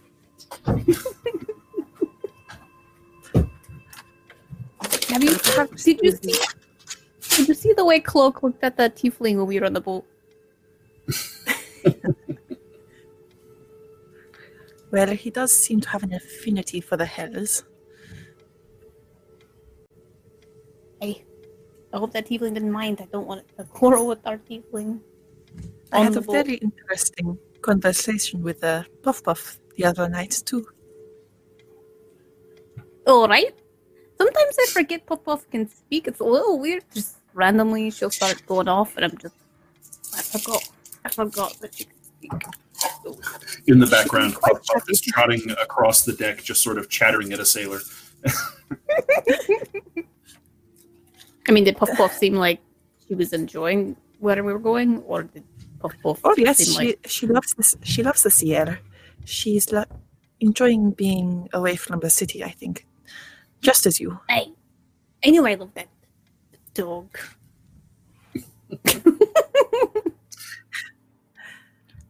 She's so simple. She doesn't seem. Everyone seems to have secrets to keep. She doesn't. She's so. She's not simple, but she. She's free. I like that. That's, I mean, that's true. I don't, I don't have any secrets. I think I, I've told you all my secrets, haven't I? I mean, there was that one time way back, but that's not. I'm I'm not sure that that you telling me about one of your first crushes back in the village is much of a secret. I, I mean, it was it was a very it was a very lovely. If you don't want, it's fine. I, don't- I won't tell you. Maybe we'll save it for another time. I, maybe over a large ale. Uh, have you heard anything else about? Can you hear anything else at Landis is, is whispering? Uh, Rowan's gonna listen to see if she can hear Landis. Uh, sure. Make a wisdom perception check. And Landis, if you're trying not to be overheard, you can make a uh, charisma deception check. Oh no, I don't. The birdie appears to be frozen. I know. He- Hello. He's, he's We'll rusted up. about that in a. Uh, Cloak, where whereabouts are you during all of uh, these evening hours as they try to eavesdrop on Landis's mutterings? Um, I'm. Is the mealtime over? Yeah, yeah. This is this is after after dinner, and uh, people are sort of settling for the night for the most part. Did the whole crew come, or did uh, I'm specifically uh, Kieran? Sorry. Did Kieran come to dinner? Oh, uh, uh, Kyron. Yeah, she did. Iron, yeah. Okay, I would have made her a special plate. Oh, what does this special plate entail? Uh, well, it'd be a Niemheim uh, treat. Uh, where uh, I don't know what that entails, but I'm gonna make it up as we go. So it'd be kind of like a breakfast for dinner kind of scenario, where it has Oh, like alright. eggs and some sort of a gnomish blood sausage, uh, with uh, yeah, uh, uh, and basically like uh, and some sort of like grits that uh, are seasoned with a uh, spicy, um, fiery chili. Ooh, yum. Uh, all right, go ahead and make me a um, wisdom check with uh, your cook's utensils proficiency. Okay, that would be a whopping nine. A nine. All right, it's uh, it's all right. It's better than the last breakfast attempt. Um, you know, you do what you can in the uh, in the shipboard accommodations. They're not the best. But yeah, It's you're, passable. So, hey, Here you go. Oh, thank you. It's interesting. She sort of looks around uh, a little, maybe a, a, just a hair suspiciously that you seem to be giving her something different than the rest of the crew. She just kind of takes it and, and smiles and goes and sits down. Okay. And then uh if she's like one of the last people there, I'll go sit at the table. And then uh but if she's not and she leaves and I'm busy like cleaning the kitchen and stuff like that, I'll just focus on that. But There's not really much in the way of a table. People either take their their food up onto the deck or just kind of find places in the in the lower deck. Uh, to I'm thinking, like- either on a hammock, on a bunk, that sort of thing. I'm thinking like the Navy where there's like a galley and stuff like that and there's tables and all that. So there's a galley, but it really this the ship isn't big enough to have space for like a dining room area. So people Okay. just kind of make the, the sailors just kind of make do. Um, now, in the captain's cabin, there's most definitely a table, and you all probably usually eat in there um, if you want, or you can mingle with the crew. Up to you. Uh, I'll Tilly's very, mingle- very quick to invite everybody to her captain's quarters to share a meal. So if you want to eat, there, Uh, you're more than welcome to. And in fact, there's an area that basically is modular. It can kind of turn into a dining area for the officers and then be cleared away when it needs to be open. Okay. Um, so uh, I would uh, do my normal cleaning stuff and uh, uh, I guess kind of wander around the ship and see who I run into. Okay. Um, so you're just sort of wandering the deck or you know, the main Mhm. deck, or okay. So you can uh, you come up on deck and you can see Puff Puff just sort of nattering away at one of the sailors. Uh, looks like the Trollkin that has. Um, so unlike Glaz, this Trollkin looks fairly different. Um, Glaz's skin was sort of pale, the sort of ochre color. Uh, this Trollkin Mhm. is almost more. Um, kind of like a mixture of purple and green, much Mhm. uh, much darker hued, and doesn't have those uh, massive knobby um, stone-like protrusions all over uh, all over his skin. Um, the the Trollkin uh, seems intrigued by Puff Puff, uh, and doesn't seem like a big talker. And so it's very kind of monosyllabic, uh, clipped responses as Puff Puff Mhm. just sort of walks around asking questions, making observations, that sort of thing, and seems content enough to be doing it. But um, neither does the Trollkin seem to be perturbed by her presence. It's uh, it's kind of a weird, weird dynamic going on between them. Uh, not too far I'm- from there. Oh yes. No, no, go ahead.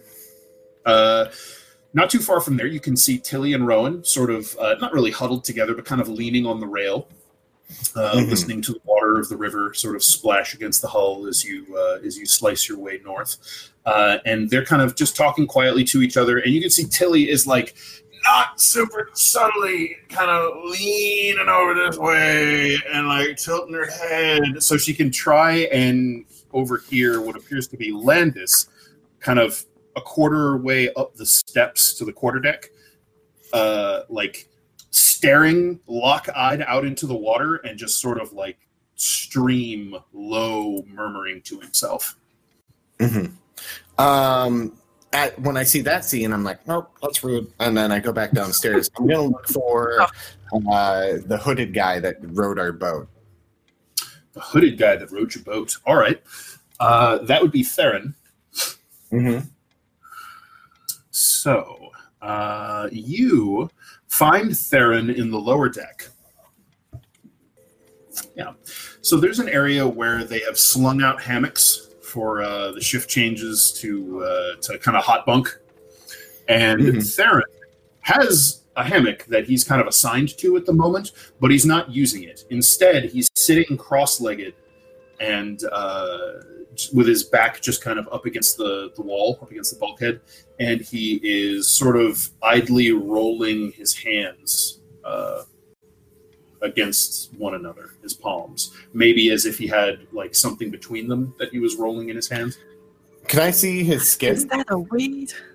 Yeah, you can see his skin. Um, it looks like his skin would be fairly pale, but it's seen just an awful lot of sun and weather exposure, so it's gotten that Mhm. sort of uh, bronze kiss to it. Okay. Uh, Um, his fingers, much like the rest of his build, are very slender and a, a little bit long. okay.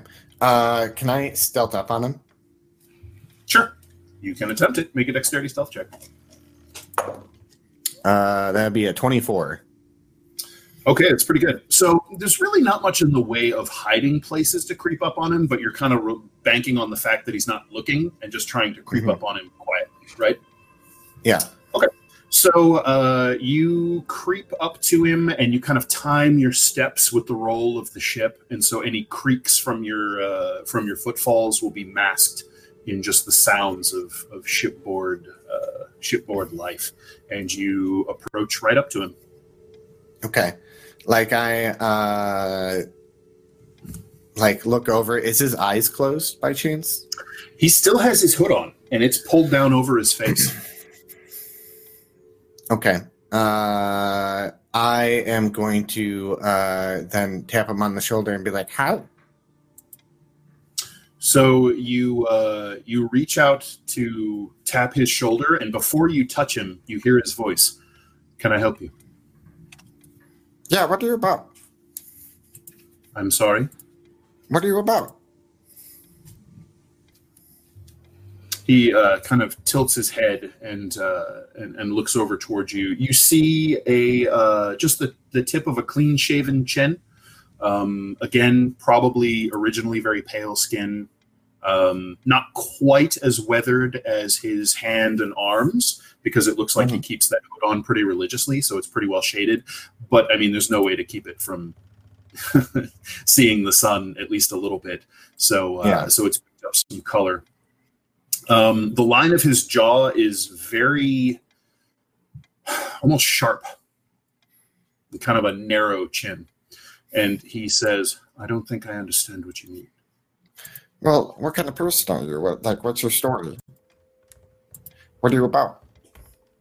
Well, I'm a sailor, and my story is my own. But stories are how you can tell what kind of person someone is. Hmm. That is a bit of a conundrum for you. How will you Hmm, tell what kind of person I am if I don't tell you my story?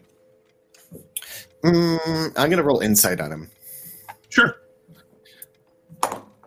Uh, that would be a 18.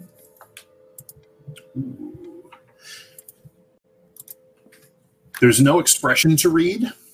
His body language is almost completely unchanged from when you were across the deck and you you weren't he didn't know you were there you weren't talking to him uh, and his voice is even and low and reveals nothing.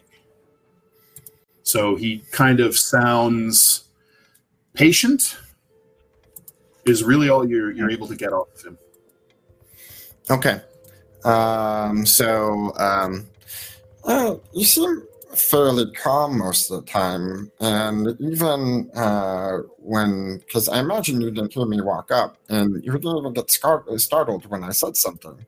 Uh, and you know, uh, very much so is that you, have a patience about you. Like you're always like, hmm, cool during uh, maybe a crisis situation. You know,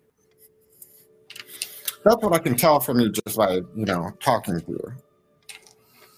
So, in the absence of learning my story from me, you're going to write a story for me based on what you see.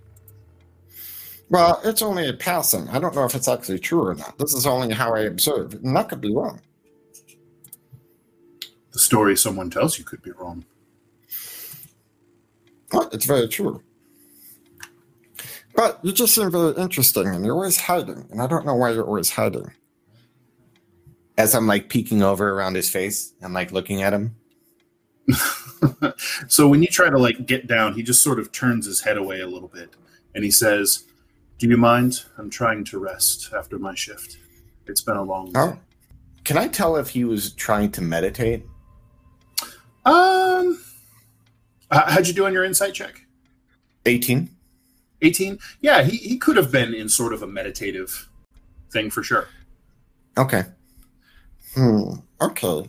Uh, looking at his features, can I tell like is he a half elf? He could very well be elf marked, given some of the delicacy and the sort of slender proportions and all of that. Yeah, Mm-hmm. he's not Is just it- a, he's like not he's not just a skinny dude. Um, Yeah. he, very mo- he very well could be elf marked. Yeah. Okay. Um. So uh, I look at him and it's like, are you elf marked? He's quiet for a moment. Insight check. He, he turns the hood sort of towards you, and he Mhm. says, "I suspect you don't really understand what that term means, but that's all right. Not many people do." Well, I'm a gnome, so Yes, you are. I don't. I don't have a From the problem. nine, Hmm? from the nine cities. Yes. I haven't met many of your kind. We don't go You're out much. No, you See, don't. you're interesting. See, we're just a couple interesting fellas having a conversation. hmm So he uh, sort of turns his hands over and um, rolls them once and takes them apart. And you can see there's a small, dark marble or maybe a round stone or a bead, something like that, in his palm. And he closes his fingers around and just sort of tucks it away. Okay. I look at him and it's like, "What did you eat?" I did. Thank you. Okay. Can I make sure you eat? Um, Dan, do, are elf Slowly. are are elf marked people not liked? I don't know if the off the top of my head. No, no. There's there's generally no dislike about them. Um, Okay. You know that uh, apparently in the Grand Duchy of Dornig, elf marked are more common, and in fact, the uh, the Empress is herself elf marked. Okay. Um, so uh, I uh, kind of go like, Well, I- I'll leave you alone now, but uh, we'll talk more tomorrow. and then I just kind of like saunter off, and I go look for fluff and stuff in the Minotaur. Sure. Uh, so he just as you're as you're heading away, uh, you hear his voice just sort of softly follow you. I have no doubt. Yep. Bye. As I like walk out the door. All right. So you're heading back to uh, you know that fluff and stuff is probably down in the hold where you know you can keep other mounts or horses, other that sort of thing. So you can go you can go check on fluff and stuff, love him up, give him some scritchins, give him some food. He seems to be doing all right. He's basically treating this as his personal den. Um, Mhm. probably needs his droppings mucked out now and again, which is uh, not necessarily your job. You could if you were feeling charitable, but uh, that duty is falling to sort of the short straw on each of the each of the watches. Um, so uh, is the Minotaur down there like in the standoff, like or like hanging out down there? Uh, the Minotaur is down in the hold, and he is sort of uh, hunkered down by some secured cargo. Not really in Fluff and Stuff's area, but kind of in that quarter of the ship, and uh, is sort of not exactly snuggled, but like hunkered in between some crates with a blanket. Uh, looks like maybe getting Mhm. ready to settle it for sleep. Yeah, like Hello, Bertie, uh, I welcome give back! Yay! Uh, I would, I would go pet Fluff and stuff, and like kind of like scratch uh, him under the jowls right there. And go, oh, fluff and stuff. And the name's not Bill, it's fluff and stuff. I don't care what Philly says. Okay. and then uh, give him a little snack. Uh, and then uh, I imagine a lot of people fucking are looking at Cloak weirdly because he's just Oh. walking up to this bear and like, yay, Absolutely. yep. Uh, And, and the then, bear kind uh, of snuffles at you with its giant nostrils and snaps up the, the snack. You have to kind of make sure to pull your hand back before you get nipped Mm-hmm. Um, and with bear and jaws. then yeah i know my my gnomish arm would be gone in an instant um so uh and at that point uh i would walk over to uh the minotaur and go just kind of go like hi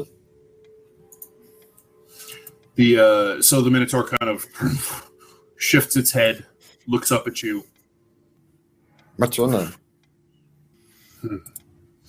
What's yours? Cloak. Good to know you, Cloak. I am Ias. Hello, Ias. He I you know what? I never, I never met uh, someone of your kind before, so it's kind of fascinating. Not much of a sailor then. No, I like I so I'm very much trained in like um the like hanging out in forests. Like I could be a guide. I did a little guide work in Zobeck. Um, I know quite a few languages and stuff like that. But then uh, I like uh, we were in Zobeck so long. I actually learned how to like navigate cities really well too. That's a good skill, I suppose. I think so. My people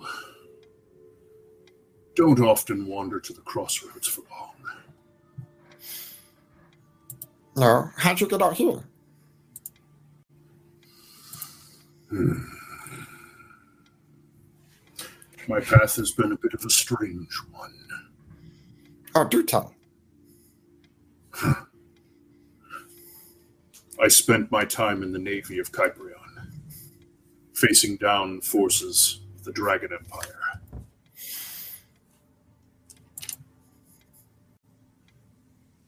I had enough of that. It's it's a lot, you know, st- less stressful, I guess. Here. It is easy, but that's not why I'm here. Why you here?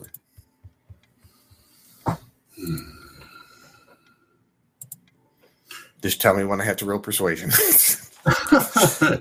con- he considers your question. The ship I served on sank. Mm-hmm. Was it that barge? no, Oh, this was years ago. Oh, okay. I was stranded near death. Keleth and the princess were my salvation. I served That's nice. before her mast to repay that. It's like a life debt. Hmm. Something like that. That's pretty cool. What do you like to eat? Hmm. He kind of leans forward.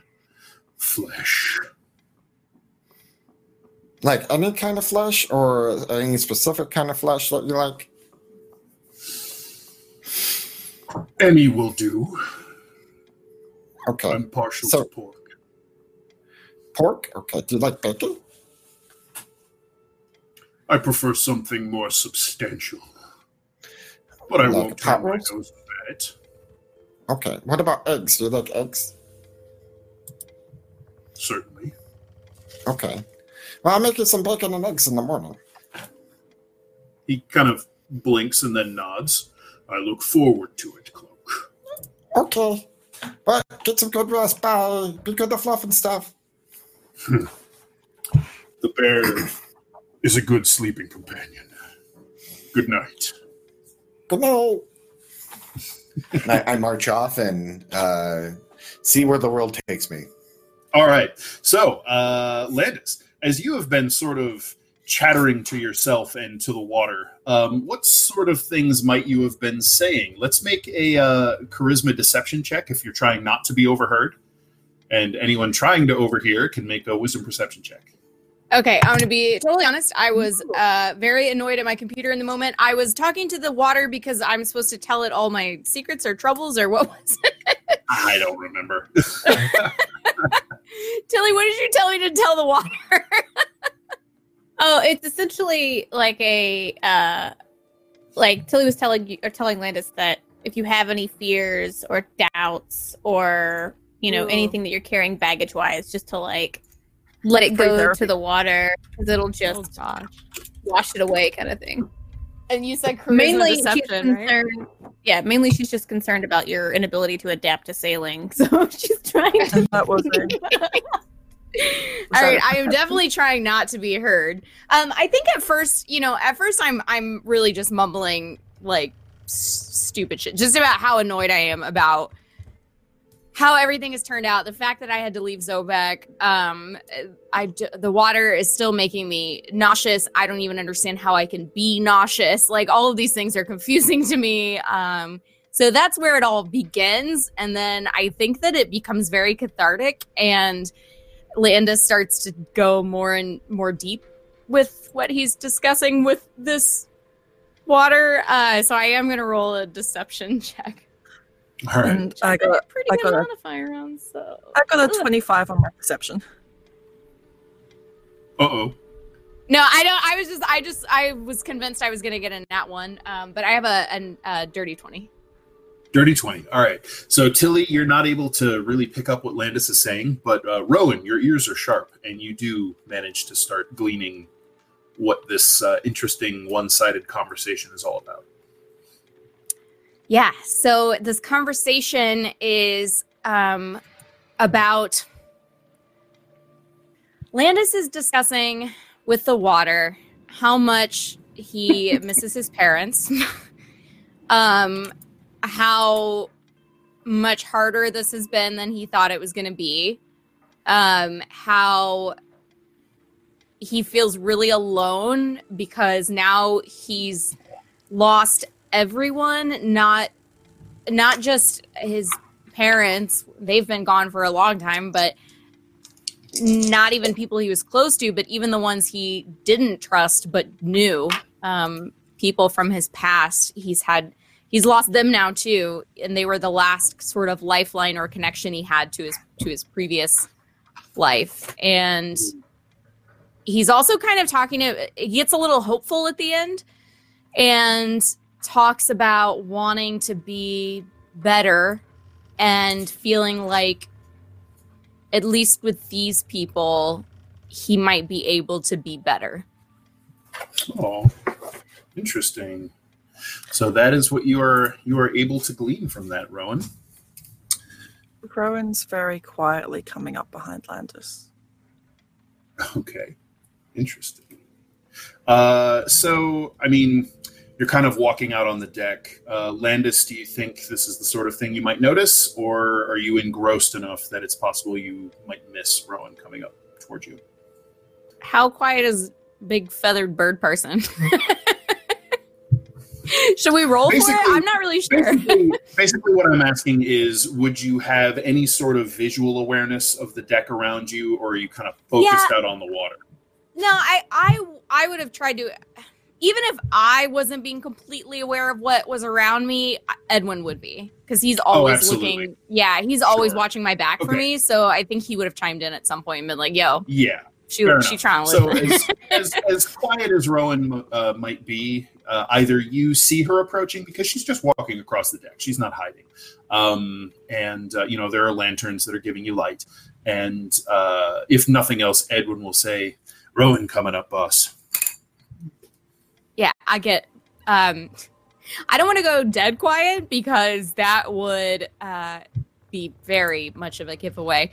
So instead, he flips and he's just like, and then, oh man, that cloak with this cook, and I don't know what to do with them. I know they got to work that out. Like he It's just goes okay. back to talking about normal stuff.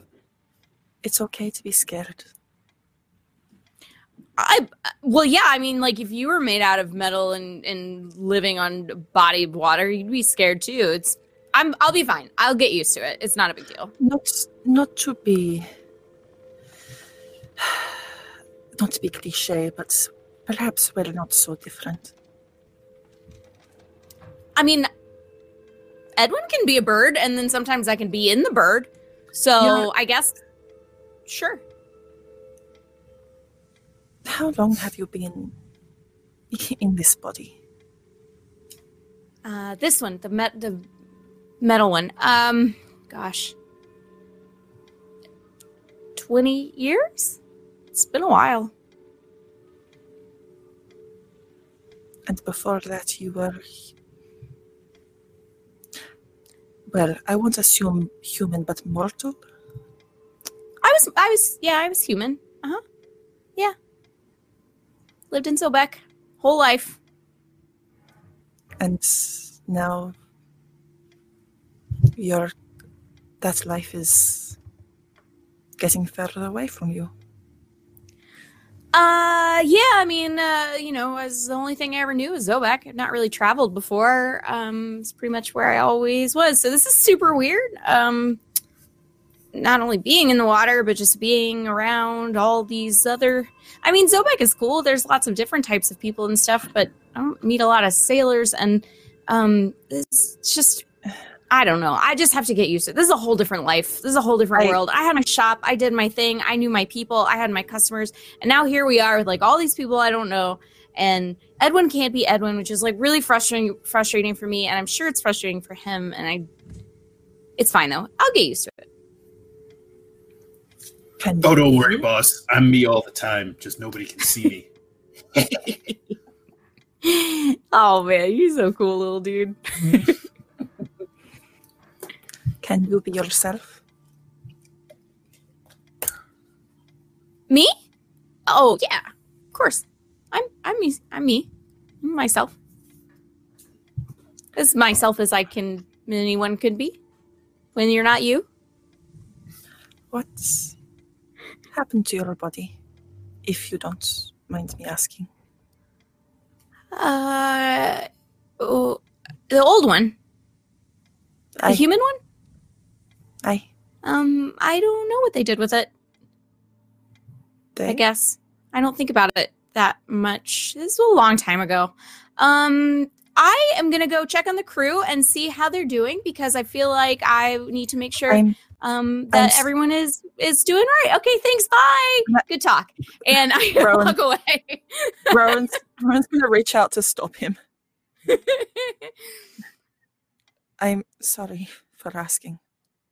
But oh. I, Um, no, it's okay. I mean, I get it. I get it. I understand. I'm I'm different. A lot of people want to know where I came from. I it's it's fine. I just don't really like to talk about it. I'm I'm struggling to make a connection here. I, please just indulge an old woman. I'm looking to be not so alone in what I am. Oh. Right. Your body's gone too, right? Yes, I died 30 years ago. I'm no, it's like Oh. But wait, you're you though. How are you not you? Rowan's going to dissolve using ghostly flesh. Okay. Uh, have you ever seen Rowan do that? I can't remember, Landis. No, I think Rowan got really sick or, or hurt, I mean, and turned a little ghostly, but I don't think I've seen her actually like transform. Right. So you've seen the edges of her wounds kind of ragged and spectral and bleeding this ectopa- ectoplasmic blood. She um like think the weird albino twins from the Matrix. She just goes full on ghostly and translucent and she actually lifts off the deck and kind of floats and her uh, feathers and her cloak kind of rustle in uh, kind of against the wind like there's a wind you can't see or feel that's blowing them and they look kind of ragged at the edges and you can see through her to the lantern behind her on the cabin Oh, okay. So you're not exactly you then. What do you do? Do you just m- make yourself look like old you? How which one which one of you is actually you? Wow. That is so How do you do that? I'm so confused. so there's is- a there's there's so a, much a- happening. there's a soft gasp from up on the quarterdeck and you see one of the uh, one of the sailors uh, a human man kind of looking down with wide eyes and he says Seggotan preserve us Oh, don't uh, don't worry. I'm just practicing some of my my tricks. It's cool, right? How I did that. She it was uh she knew it was coming. I told I warned her, so we were it was we were just playing. You so in the middle now. of your in the middle of your sort of uh, sort of uh, don't see anything here there is a sudden sound of a crack a deep kind of thunking kind of gut-wrenching sound and you feel the ship lurch and you Oh, hear no. just scraping Megalodon! no! cloak I knew Look it. down below decks. You uh, you hear an impact up uh, four of the of uh, in the ship in the position of for, forward of where you are. You hear this thumping impact and this horrible scraping sound, and the whole ship kind of lurches, and you can hear shouts of surprise and alarm around you. Uh, Basically, then I'm like, everyone get up! No, no, we gotta do stuff. I don't know what to do, but we're gonna do it. Okay. the um the the ship very obviously slows, and you can hear that uh, that scraping and then a muffled crack from up ahead of you. um, okay. Uh, can I make a perception to see if that's like something trying to claw its way in? Uh, sure. Um, Okay. This yeah, it would be more of an investigation to kind of interpret what you heard. So intelligence Okay. investigation. Three. Three. I mean, sounded like a, a bang and then a scrape and then a pop. Okay. Um, Uh, okay. Uh, uh, all right. Um, let's. I just. Uh, and I start like looking if there's like water pouring in. So are you going like toward where you heard the sounds? Yeah. From okay, so you uh, run forward along the lower deck, and uh, as you get up toward the door that you know leads to the privy, where the chamber pots are, you can see a little trickle of water running from under the door, or what you hope is water, Oh. given that that's a bathroom. yeah. Um. Okay. Like, uh, is the door pretty sealed? By the way. I mean, no, it's not sealed. It's not like a hatch. No. Okay, so if there's a lot of water back there, like we would know. Oh yeah, yeah, yeah. This Okay. is just kind of a little ominous trickle pouring out from under the door jamb. I would uh, open up the door uh, and have the, the the blue lantern out and like looking. You open up the door, hold up the lantern, and you can hear the water before you see it. Um, thankfully, it's not you know gushing or rushing in, but you can see that maybe a seam up at the uh, toward the toward the the bow of the ship has split and is now leaking, trickling water. And you can hear that scraping from just on the other side of the hull, kind of reverberating in this uh, in this chamber a bit. Looks like Uh, you've perhaps stepped something, and maybe it's stuck up on there or something like that. Uh, up on the deck, you can all hear kind of those similar sounds, but they're not nearly as loud. They're a little bit more muffled, and they're not kind of channeling through the hull of the ship at you. Uh, but you definitely heard the ship hit something uh, forward. Tilly's Okay, definitely uh, scrambling, like all hands on deck. Let's figure out what the heck we hit, what's going on, sort of thing. Yeah. So- I send Edwin out to loop around and see if there's something we hit that we can see above the surface. Oh, uh, sorry, Cloak. Oh, I'm I'm just getting people to repair the the whole damage. Got it. Yeah, you're trying to get people up and moving. Okay. Um, Rowan, anything in particular you're doing at the moment? You ghostly bird.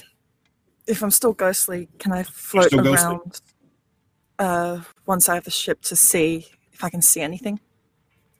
Uh, so you're at the stern. You'd probably have to go up forward, but you can. Yeah, absolutely. Yep. All right. So a bunch of people are running forward. Uh, Cloak, you're trying to rouse folk to um, to get the leak repaired, and as you start in on that, you can hear uh, Akaf, the Dust Goblin bosun, uh, sort of adding his gravelly voice to yours. Up, up, you scabrous rats! We're taking water. Tar, hammer, nails. You know the damn drill. And starts like rousting people out of their bunks and uh, and uh, rounding them up to to try and stem the water flowing in through the through the ba- the cracked bow now. Uh, as you run forward, those of you on the deck, you can see there's definitely something kind of lodged up on the bow of the ship, um, just under the water. Uh, Rowan, you can actually sort of drift down, and you can see what looks like a smallish ship's anchor is dug into the front of the ship, and it's attached to a big ass rusty chain that's sort of run down and to the side toward the shore. And just about at that moment, there is a faint and then a crashing and a god awful scream of pain and a snap of bone.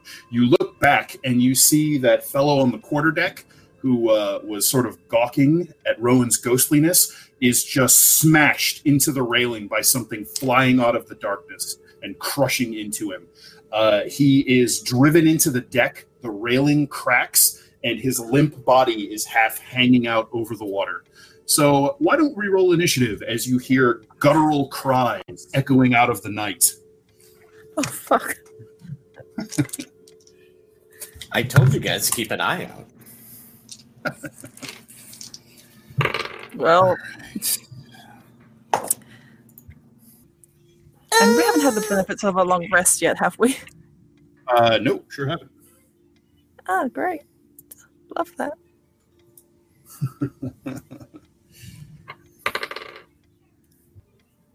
All right. Yeah, I uh, got a 10.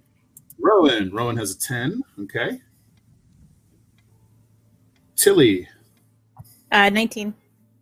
Ooh, nice. Cloak. Uh, 17. 17. And Landis. 11. All right, first is going to be Tilly on 19. Uh, all right, so what you can see at this point is you can see kind of that dark shape lodged up uh, on the bow, tangling the ship. You can see a shadow moving through the water, and you can hear these guttural voices bellowing and hollering.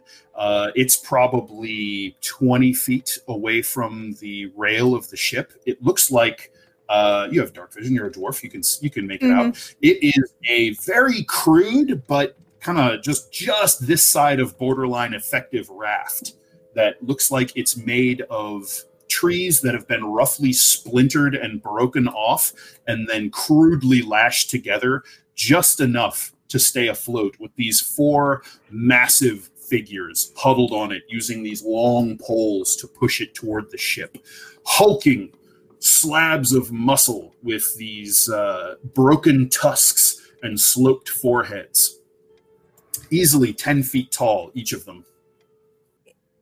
Okay, so Tilly, I don't know if I'm gonna drop some Tilly originals, but Tilly ignores battle plans essentially. She just goes, okay so she's gonna start tying this uh like some sort of rope. I'm sure the deck is covered with bits of things and maintenance stuff or whatnot. Sure. But she's gonna I would like to try to find some rope, tie her, and like let her start pulling herself down to try to figure out like or break whatever is attached onto the ship, hopefully before this raft makes it all the way across. Like so I know you said that we could see what was latched on. I don't Mhm. know if Tilly can see the chain, but definitely wants to make her way down, lowering uh by rope to see if she can break whatever's attached. okay so you uh you you snag a rope secure it throw it down what's your passive perception Uh zero. what sorry Just it I it's it's zero. My wisdom just Oh, zero. okay. So your passive perception is 10. Okay. Mhm. Um, so you're able to see, yeah, you can definitely see a chain and uh, a largish anchor kind of gouged into the front of the ship. You can see one of the tines has actually bitten in and buckled one of the seams just a little bit.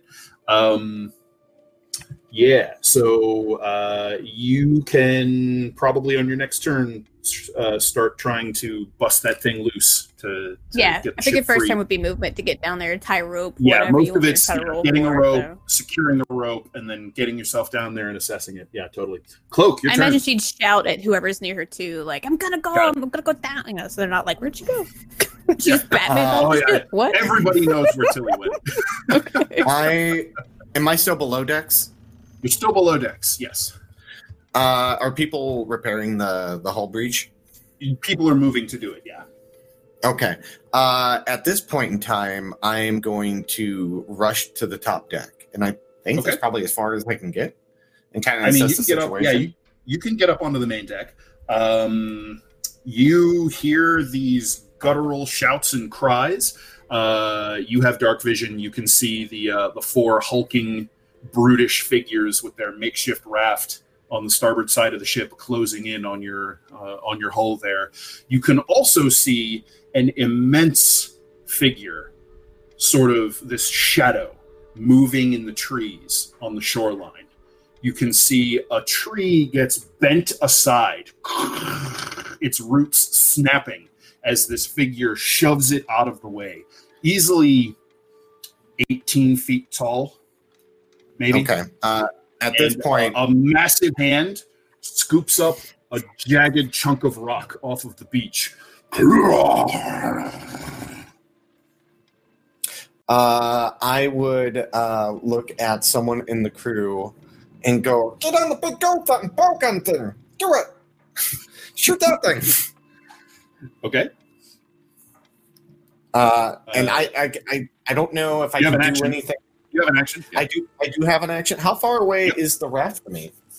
The raft from you is let's see. You are you just came up the stairs. Thirty feet. Guys, I might do something crazy. You know, get out of here. Um, I misty step onto the raft. Ooh, sweet. All right. So cloak's uh, red cloak kind of swirls and billows up around him, and he vanishes in this puff of silvery fog, and then it reappears in a similar swirl on the raft in the midst of these massive, stinking, vile ogres. Gosh. So that's your bonus action. Would you care to take an action action? Oh fuck yeah! Uh, I pull out my sword and I go. Uh, I can't. I can only. No, I only can turn on my sword uh, during uh, bonus action, right? Correct. So uh, I would have. Uh, your next turn. I would have my sword out. Actually, how is this raft held together? Um, it's lashed together with some fairly thick rope. Okay. Um, what I'm going to do then? Uh, do I have a spell that could help with this? Um, Uh, you can't cast a spell because you used a bonus action spell. Yeah, So no, I'm, I'm thinking I'm thinking ahead of time. That's a that's future. Joe problem. Um, so uh, basically, uh, what I'm gonna do is um, I am gonna pull out my sword and attack the rope. Okay. Um, I will tell you that this thing is put together well enough that it's Oh, not just okay. going to be like whack comes apart. Like it's it's holding together with the weight of four ogres on it. Yeah. Okay. Yeah. Good point. Uh, then and it looks I- like uh, so. Looking at the rope that it's used, it's not even like the rope you'd have it in, in your pack for adventuring. It looks like probably taken off of a ship. Okay. Um, so mooring line. Um, okay. Uh, so is there how many ogres are paddling this? Uh, well, there's four of them, and they all have these long poles that they're using to to propel the raft forward. Okay. Uh, I'm going to attack one of them that is propelling it forward, hopefully Get 'em. veering it off. All right, let's do it. Donuts. Uh, ooh, uh, does a I gotta see real quick. Fifteen hit. Fifteen hits for sure. Okay. Uh, so this is only going to be a D8 damage. Um, that is cocked. Uh, that will be a total of uh, eight damage. Eight damage. All right. It uh, it howls in pain as you rake the edge of your blade across its knuckles, trying to uh, disrupt its ability to propel the raft. Second attack. Uh, oh yeah, I get two attacks. Woo! You, I forgot about that. You're, a ranger, sir, of sufficient level. Uh, nope, that is a that is a nat one, so I totally missed. Oh no! Uh, and so he kind of uh, painfully flicks his hand and just cuffs you on the side of the head and knocks you reeling, and you have to windmill your arms and stop from uh, plummeting off of the raft into the water. Uh, so that was cloak. Okay, Tilly. So down there, you're like starting to kind of like kick at this rusty iron anchor, trying to dislodge it, when you notice damn near too late this grayish shadow in your dark vision rising up out of the water underneath you that spreads into these two massive webbed hands with long curving wicked claws. And this greenish skinned uh, giant creature with thick arms, long claws, scraggly hair that looks almost like uh, lank seaweed, lashes out at you from just under the water. Oh, great. Uh, what's your armor? What's your armor class these days? Uh, 22. All right. Uh, ooh. All right. So you um, do you have your shield ready? Do you think down here I trying ma- to do this? Story wise, I imagine if she's still trying to re- like repel down the rope, she's not. Shield isn't out and drawn, so Slung her shield. Yeah. Uh, Yeah. so uh, it, was it a normal shield or it was a magic shield, right? Or just magic? it's got a because of the, silver uh, lining on the edge, and that's and the okay. um. So AC is less. However, your uh, your armor is thick and your reflexes uh, good enough. The first claw scratches harmlessly off of your plate. The second one, however, bites true. Uh, it's going to dig into you for oh a uh, yeah not super great roll. Uh, Thirteen points of slashing damage. Okay. And then this massive figure that you've you're you're a, you're a seasoned adventurer. You've fought all sorts of giants and giant kin. This looks like a troll, but it's much thicker, corpulent than uh, than the sort of lithe, uh, wiry trolls you're used to seeing. And uh, it, the knobs and sort of growths growing on its body look almost like stones or shells. Very strange. Uh, it propels itself out out of the water and bites at you with its jaws, uh, and that's going to hit as well. So that is going to be 14 piercing damage. Okay. All right. On the shore, that hulking figure heaves up its boulder, winds up, and bellowing in this guttural language. Does anyone speak giant? No? All right. Uh, the- Prove on not to walk, and heaves. I do. Oh, you speak? Sorry. speak Yeah, giant? I had to scroll down what- and check. what So this- What this figure just bellowed is bring me the treasure and the food. And a boulder comes a hurtling at the ship's hull. Uh, I'm so glad we had a very well held together ship, you guys. So happy. All right, the rock crashes into the timbers um, and sort of, you know, shatters, and the fragments of the stone plummet into the river. Um, hard to tell if it uh, did any significant damage or not without anyone going over to check. Um, Landis, your turn. you muted. Bah! Um. Okay, I, I need to understand some of the logistics of where we all are. First of all, how long is our boat? Ship. Ship boat. How long is your ship? Uh, your ship is uh, about 100 feet long, I believe. Yeah. And where Rowan and I was standing, uh, how what was our location on the boat ship? So ship you boat? were um, you were back at the stairs to the quarter deck, which is sort of on the rear third of the ship, and uh, near you, you were on on the stairs or near them, so you're right at the railing. Um, what are you trying to figure out? I, I just need to know like how because so much of my stuff relies on distance. Like how far Right. am I from the raft and how far am I from the shore? Um, you talking like Eldritch Blast or something along those lines, or something else? Other things, Dan. I'm not telling you all my secrets. I don't. Uh, they, they don't care what your secrets are, man. Uh, so from you, the raft is probably uh, sixty feet away, and Okay. the the shore from there is. Um,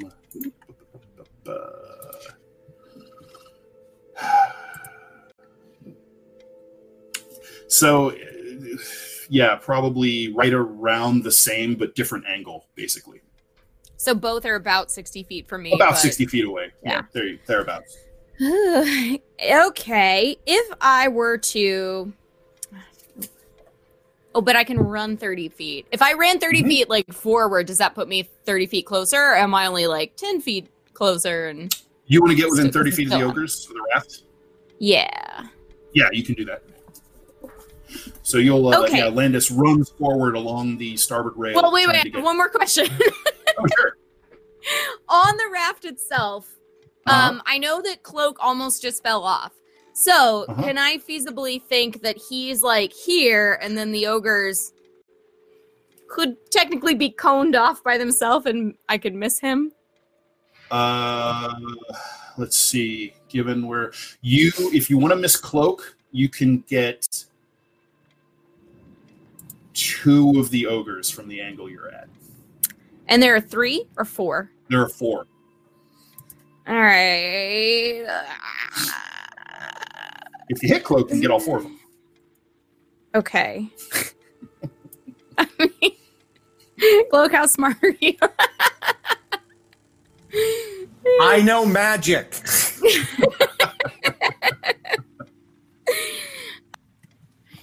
I'm gonna hope that yeah. Okay, so I'm gonna get to 30 feet from the raft, and I'm gonna cast uh fear Ooh. in a cone, a 30 foot Yep. cone, because I'm trying to get the ogres to turn around and go the other way. Okay. So are And you they going have to get to two, make- two ogres? I'm gonna go after you- all of them. At Okay. least- All right. At least because then, even if Cloak is afraid of me, I mean, he doesn't have to go to the same place as the ogres. He can I, run. I, a I different- actually, I actually get advantage on the roll. Okay, good. You, as the gnome, uh, have gnome cunning, so you do indeed get advantage on your wisdom saving throw. Yep. So what's your save DC? Uh, 15. I'm hoping ogres aren't very smart. Uh, you know, they're not smart. They're wiser than they are smart, but Well, Jeez, baby. okay. Okay. no. Uh oh. How'd you I do got there, two six- Cloaker? So Oh, seven. Seven is my highest. So seven? good. All right. yes, I rolled a So, six. Uh, all right. Landis runs forward. Um, what do you use for an arcane focus again, Landis? You have like a, a pendant or something, a crystal, don't you? Something like that. It's a uh, it's a ring, I think. It's a ring. Okay. Yeah. So you uh, you whisper your words of power. You touch your ring, and you anyone nearby can see this faint, almost like a heat shimmer around Landis's ring, and he throws his hand out, and this ripple just plays through the air and washes over all of the bodies on the raft. Cloak, you uh, sort of stop as everything goes quiet. Darkness rolls in, and you can barely see the outline of the ship. And you see a figure hunched and gnarled look up at you, and these two gleaming pinprick yellow eyes that brighten and throw this hideous, gnarled old crone's face into sharp relief, and her lips peel back from her iron teeth in a sneer that turns to a smile. And grandmother's mouth opens, and you hear her say, There you are. And her arm Nope. stretches across the water, reaching for you. I'm ju- I jump. Nope. And I'm like midair in the water.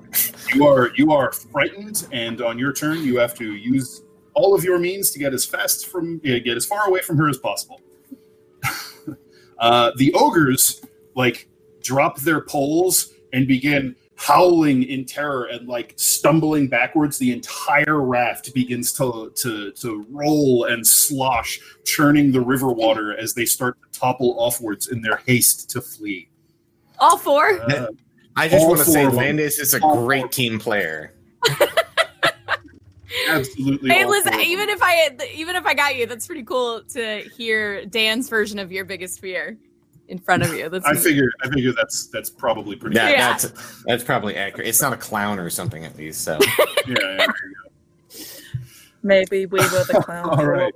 So that was Landis. Rowan, your turn. Oh wait, do, uh, did you roll for Edwin? Does Edwin get to go? Oh, uh, what would you like Edwin to do? Uh, I would like Edwin to.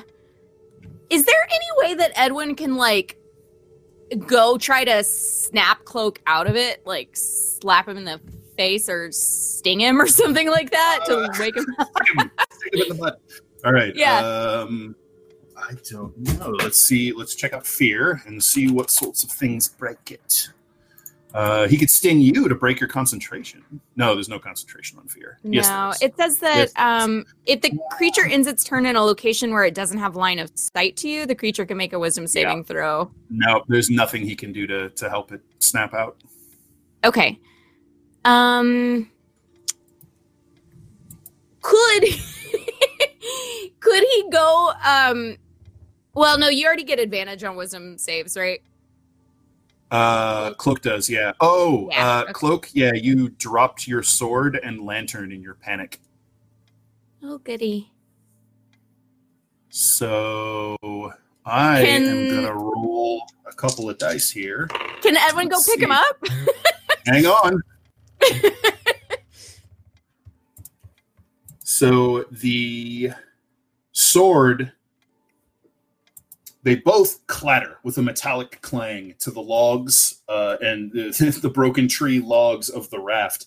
The um, the lantern rolls as the the raft pitches. It clatters forward and gets wedged between two of the logs, and you can see that the blue flame starts to leak out of the the vein, the open veins, um, the open shutters, and is like licking at the wood. The sword hits the raft, tumbles with a metallic ding, bloop, and into the river.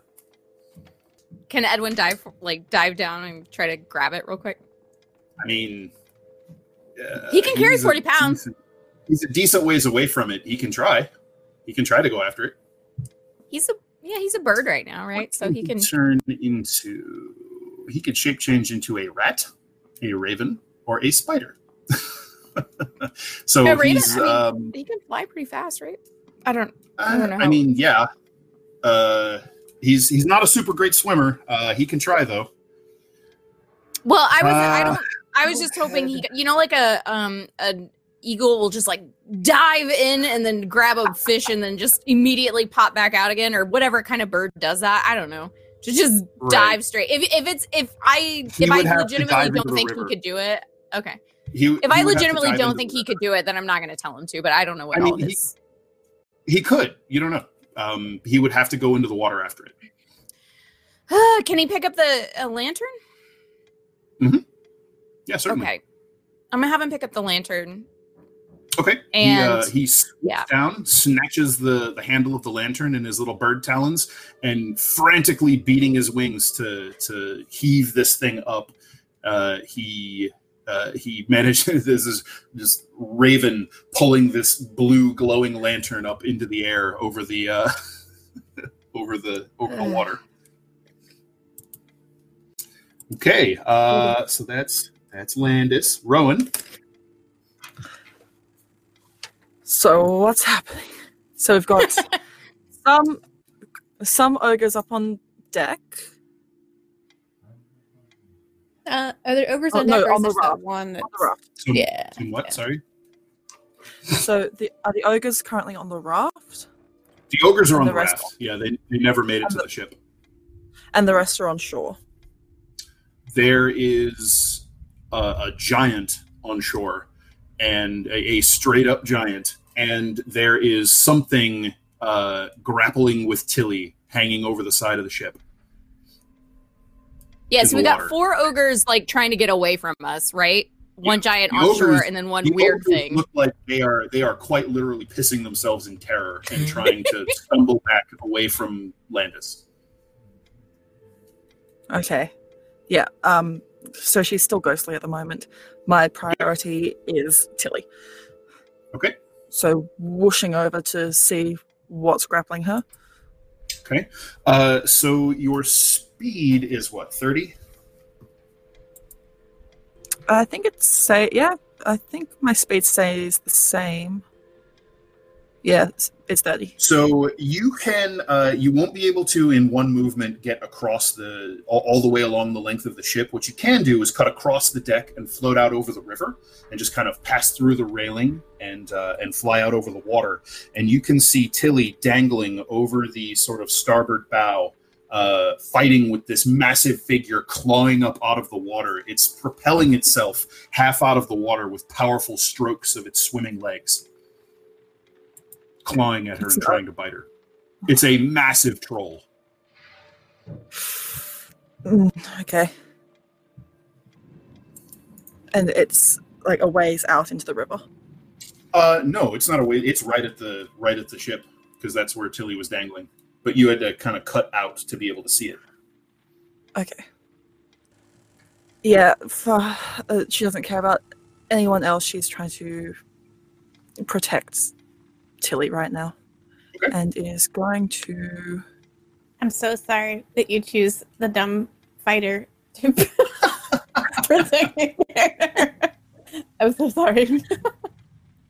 Um, oh, question actually. Yes. Uh, with rune powers, would we be treating if I'm casting, say, spiritual weapon as a bonus action? Would I still be able to use my action to use a rune power, or It depends it's what the cool. rune power is. If it's letting you cast a spell, that's still casting a spell. mm, going to summon my um spiritual weapon At the troll. at the troll? Okay, get it. Okay. Uh, Spell attack. 18 plus 18 plus whatever my spell bonus is. Um, oh. 25. Shit. Yeah. Yeah. Yeah. You got him. Give me some damage. And yeah, I was going to cast that at third level. Ooh, cool. In- So two d eight plus your wisdom.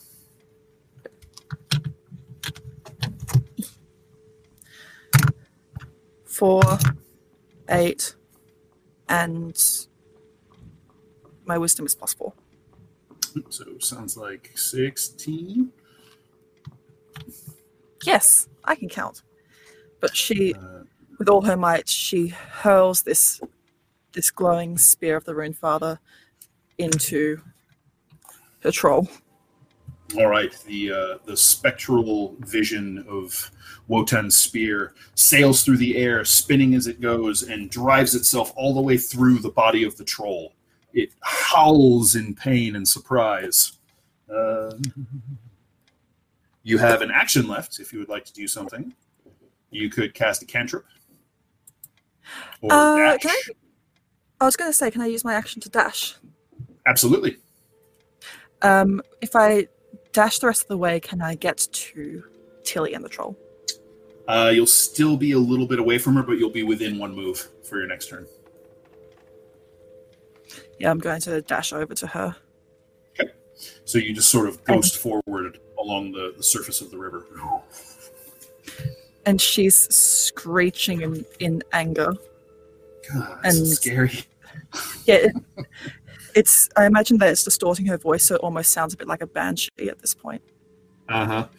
just echoing. All right. Uh, the ogres. The ogres are going to take their action to. They're, they're going to use their free interaction to piss themselves, and then they are going to dash and run the fuck away from the hideous, massive maw looming up to devour them.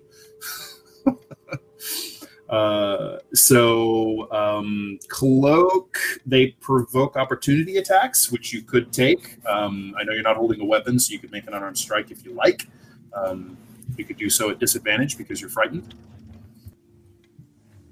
Sure, why not? Let's do they it. They are heedlessly hurling themselves into the water Uh, disadvantage. I that is uh, ooh, uh, finesse. no, Uh, no, no, no. Strength? No, right. definitely not. so you kind of like just in terror lash out as these big slabs of beef are uh, are tumbling away from you and you swat one but it barely even notices and they go howling and yelping and tumbling into the river and like badly splashing toward shore away from landis um, uh, up on the quarterdeck uh, poor tam's body kind of slumps oof, off of the rail and flops pancaked onto the deck Sorry, red shirt number one. I'm just kidding. Uh, Tilly, your I- turn. initially- I mean, initially I was going to help him, but then they Yeah. fucked with Tilly. Mhm. yeah. Uh, okay, I would like to explain what I would like to do based on Sure. my abilities, and I would like you to tell me how stupid this is. Um, Tilly uh, having been hit by this, and now damn it, and g- noticing that there's something actually to latch onto and beat now, uh, let's go of the rope. I would like to use um, a one armed, or sorry, an unarmed attack to punch, hopefully, try to punch this troll. If landed, I would like to try to grapple the troll. And then, if I can, I would like to try to use my action surge to strike it with my shield. Oh, cool. Uh, all right, Can I- so you can do all kinds of crazy shit here. All right, Okay, um, I just wanna make like sure. it's within reach. You could just try to jump on it and and friggin' throw it into a full Nelson. Yeah. Uh, yeah. Yeah. So Uh, go ahead and make me a strength athletics check to try and grapple it. Sweet. Boop, boop, boop, boop, boop. Uh, it's a 16. Nice. No, yes. Yes. Sorry, I forget sometimes this Roll20 rolls with advantage. It would have been a 33 with advantage. Just letting you know. Oh, nice. Uh, well, I rolled a four, so it has a nine. You basically just howl a battle cry, get your feet planted on the on the, the hull, and launch yourself off of the rope and just smack into this thing's face and start wrapping yourself around its head and neck. Uh, so that's your first attack. Uh, you can use your second uh, second attack to attack it, however you would like. You bash it with your Uh, shield. Yes, I would like to bash it with my shield. Uh, because this thing is freaking frightening, dude. Let's go. Um, boop. Uh, it's a nine. It's a nine. A nine, Oh, yeah. nine is, is not sufficient. Oh, did you roll a one? Yeah. yeah. Uh, yeah, yes. That's all right. Yeah, sorry. All right, so you're you're uh, basically trying to whip the uh, the shield around to get a good smash with the rim at the side of its uh, at the side of its head, and it's flailing in the water, and uh, it's you just can't get a good angle. Did you say you wanted to use your action surge? Yes, please. Two more attacks as you Yeah. burst into a uh, a frenzy of destructive motion. Um, so since I can one hand my warhammer, uh, can I? With would you allow me to use my uh an action for grappling with one hand and then? Oh no, I've got my shield in the other hand, so I'll So continue let's, to let's hold on. Let, us remember that you don't have your shield because you were climbing, so you have it slung. Uh, if Okay. you wanted to smack it with your warhammer, you could. Well, I just pulled that. My my argument was I just pulled it out to try to hit it at the face with it and missed essentially. Yeah, ahead. Um, I'll just try to hit it again with the shield. Okay. Twenty. Uh, not Oh, a yeah, dirty, that or a hits. dirty twenty. Yeah. Yeah, dirty okay. foot. Yeah, that hits. You smack it right across the bridge of its long hooked nose. Give me some shield bash damage. It is a nine, Nine. Ow. and then And you said I had one attack, more I can do. Yeah, the same thing. Uh, it's a ten. I don't think it's in it. AC ten now. Uh, It kind of gets its big webbed claw up and deflects your your strike. Uh, anything else you got? Any um, Not for now. bonus actions you want to take? You want a second wind or anything like that? Um, n- not right now. If that's okay, Okay. can I save it? No, no, Okay, that's, cool. yeah, totally. Uh, no problem. All right, that's Tilly Cloak. Your turn, sir. Uh, okay. This is what I'm going to do. I'm going to dive in the water away from Landis Uh-huh. towards my sword that's sinking into the water. Uh, uh, you Because I had to fight grandmother. And I lost my weapon. it's not about fighting grandmother it's about running the fuck away from grandmother unfortunately Ah. you have to you have to use your action to dash to get as far away from landis as possible um, go ahead and make me a wisdom check with disadvantage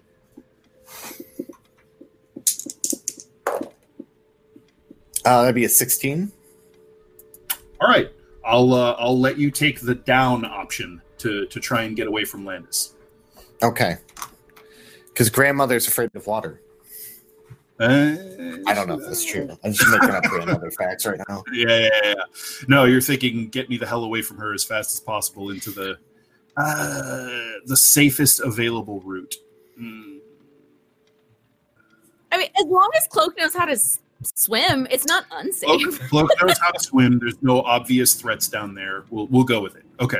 Uh, all right. So you're gonna dash. Um, basically, you're gonna move and then dash. So you'll go 30 feet down into the water. Uh, Mhm. Since you are 30 feet down in the water, in the dark, and Landis is up on the deck, you end your turn where you can't see Landis. You can make another wisdom saving throw. At advantage, yeah. At advantage, gnome cunning. That is a 20. You Yay! shake it off. The, I uh, didn't you ruin everything. pull yourself back to your senses. Yeah. You realize uh, that that wait a minute that that wasn't you. That can't be grandmother. That was some trick.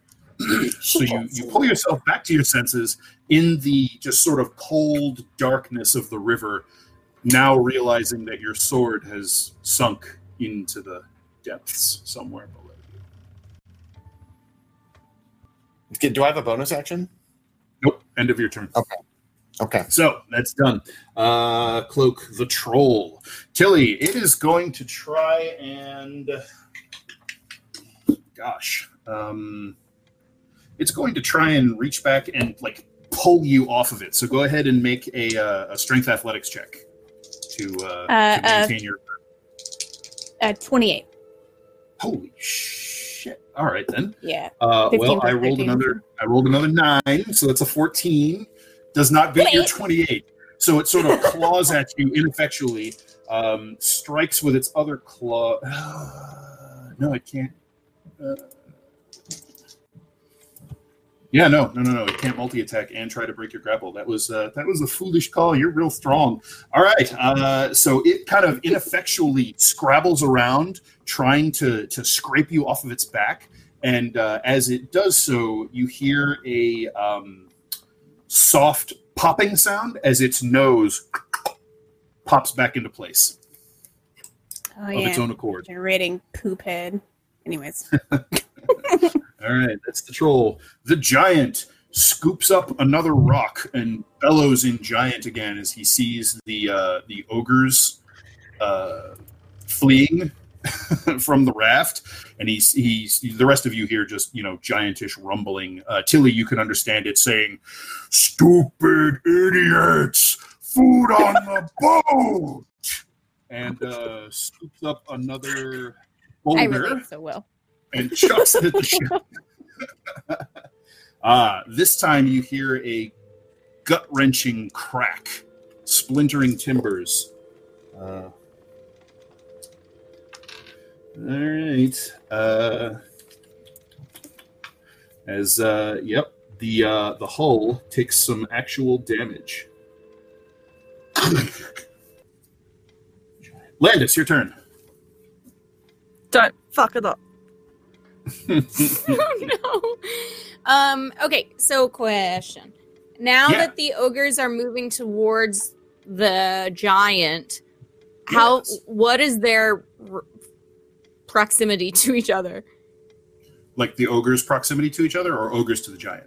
Ogres to the giant. Uh, all right, so they were 48 feet away. Had to move and dash, but they're swimming. So actually, damn, ogres are pretty fast. Um, so they're actually like that. scrabbling up.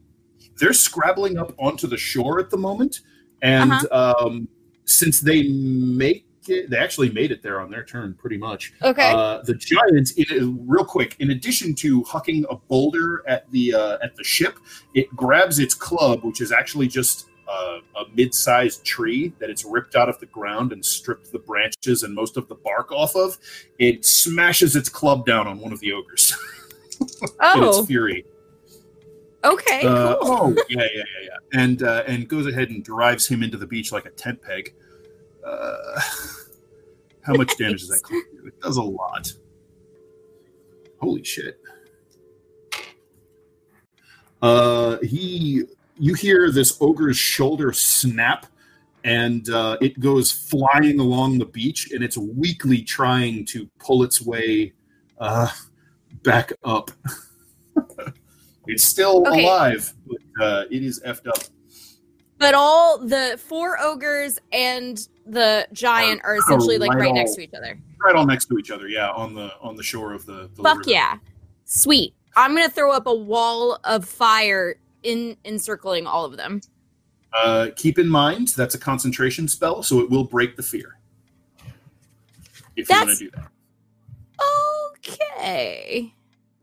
Okay. I think because they're already there.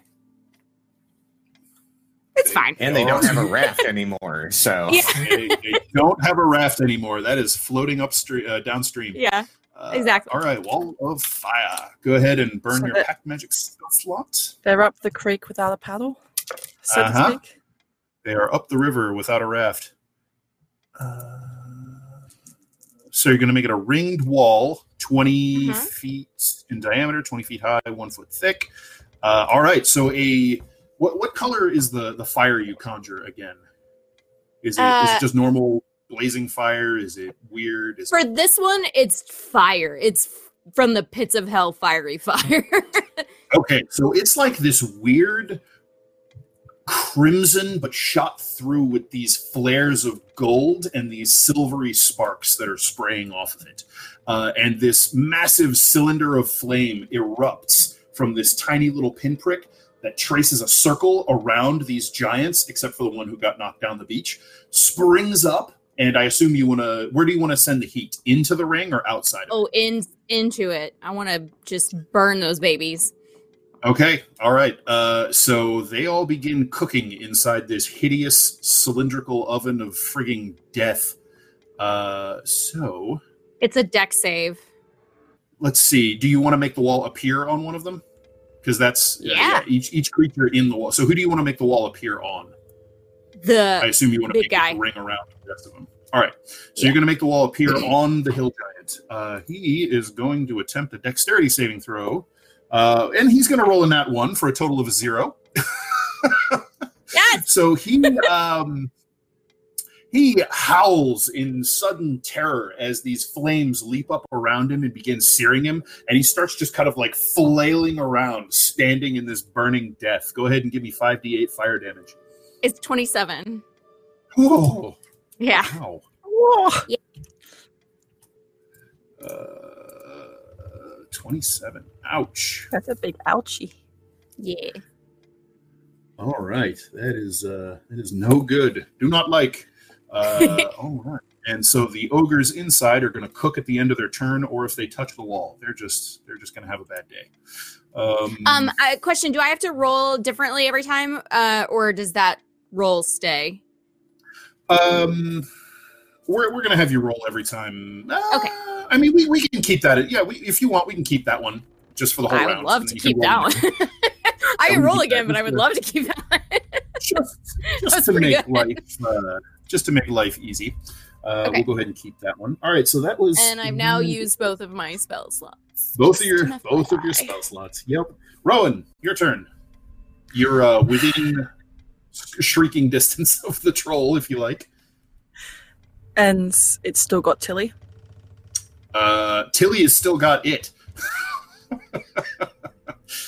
She's basically wrapped around its shoulders now. She has one fist grabbing its ear and is bashing her shield into the side of its head and neck. Uh, okay. Uh, Rowan is going to summon the spiritual weapon um, over to her before grabbing its, oh well, the mist of her hand grabbing it, and just shrieking as she launches herself towards it and physically, physically, um, drives it into the troll. So this shrieking spectral vision wielding this ghostly spear drives it into this flailing river troll. Uh, and I'll roll to hit. Yes. Ooh. Okay, not 20. Just uh, I'm sorry, not 20? Yeah, not 20. Oh, that's a critical hit. All right. So uh, 4d8 plus your wisdom bonus. As you spear it straight through the throat. Six, eight, 14, seven, one. 1, 22 plus 4 Plus is your wisdom, wisdom four. bonus. yes. That's 25 force damage. Jeez. It tears through the muscles of its uh, of its neck and through its windpipe. Ugh. Got it. All right. So that's your bonus action.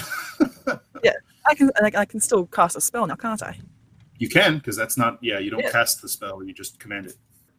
before uh, she screeches now right at its face, and uh, at third level, I'm going to cast. Uh, I don't know if they're don't know if they're immune to necrotic damage.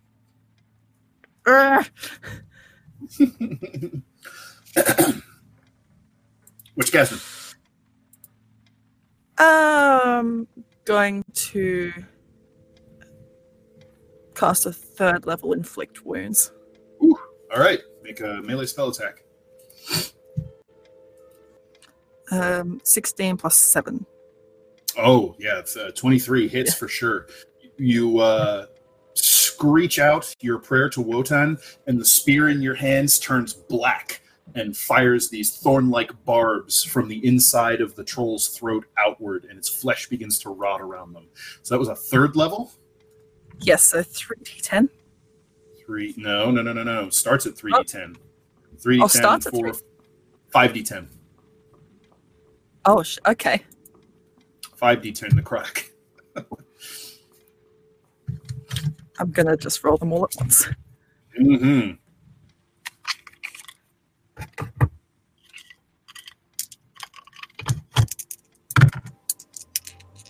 Um, 10, 4, 6, 1, and so 21 so far. 26. 26. Necrotic. Oh, it's so much necrotic damage. Uh, 26. Oh, ah! All right, so this dark, I mean, it, it's maybe some shade of red or probably green at this point, but it just looks black in the uh, in the shadows of the, the night cloaked river uh, and your dark vision. It's just blood is pouring down this thing's throat and chest as its flesh is sloughing away and revealing blackened bone and uh, graying, shredding muscle. Um, it wails in just fury and agony. Uh, is that the end of your turn? I do believe. Uh, is it is it done for yet? Oh no, no, it's still going, but it's definitely bloodied. Um, in that case, So that was your I bonus action, your action, and your move. I believe you're done for the turn. I'm mm, trying to find it on my sheet. I'd like to deal some extra necrotic damage with life drain, please. You gonna life drain it? All right. How much is the life drain? Yeah. Um, it is equal to my level, so eight. So eight more necrotic damage. Ugh, that'll drop him down to an even. There we go. Uh, and there's just this, yeah, you, you sort of draw your hand back and it coughs this almost wispy smoke like essence and drain it into your hands. Uh, now I think you're done. Yes. Do you have any more I non-actions for you to throw at it? All right. Uh, ogres. The ogres, uh, seeing this fire erupt around them, um, snap out of their panic, only to panic again, and they kind of like huddle and duck and cover, not realizing that that's not going to save them, and they just start to burn because you focus the heat inward. Uh, what did you roll on that again? Was it 20? 27. 27. So, uh, all right. That's So so that's now three bloodied ogres who are half charred to a crisp. Oh, I God. yell out uh, at the giant and I say, See, look, I made you dinner. Gross. We're ready to go. I also Uh, yell at the crew and I say, Someone get on the ballista, damn it. Yep, yep, yep, yep, yep. Uh, in fact, there's uh, already crew members responding to Cloak's call, running toward the ballista and loading it as we speak. Uh, ogres. That's the ogres, and that'll be the crew. Uh, let's see how Tam is doing. Ooh. Oh, I also just have Edwin the light back. Yeah, yeah, yeah. Edwin brought the lantern back to the ship. Sure. Okay. And um, I have him sit on my shoulder to assist me if necessary. Yep, absolutely. Uh, the crew gets over to the ballista, cranks it toward the shore, and is going to take a shot at the hill giant. Now, because you placed the wall such that the hill giant was in the wall, they can actually see it because there's still part of him sticking out. So they are going to take a shot at the uh, giant with the ballista. So plus six to hit. Uh, ooh, what's the hill giant's armor class? That may have actually. Oh, that got him. The ballista bolt goes sailing through the air with this sort of low, droning whistle and drives itself into the massive, blubbery flesh of the fat, muscular giant. Uh, how much damage does that do? 3d10 piercing damage. Oof. All right. That giant howls again and is bleeding freely. Ouch. Um, I yell, "Thank you!" uh, so, Tilly, that's your turn. Uh, okay. oh, uh, so- one other thing. You can see some other crew running up onto deck now. Uh, amongst them, you see Kaja. Uh, she looks like she was uh, roused out of a sleep, but she has run up on deck with a, uh, a leather satchel, is looking around, and uh, you can see her eyes grow wide when she sees the broken body of Tam up on the quarterdeck, and she runs up towards him. Uh, Okay. Right. That's uh, that's Tilly. Go.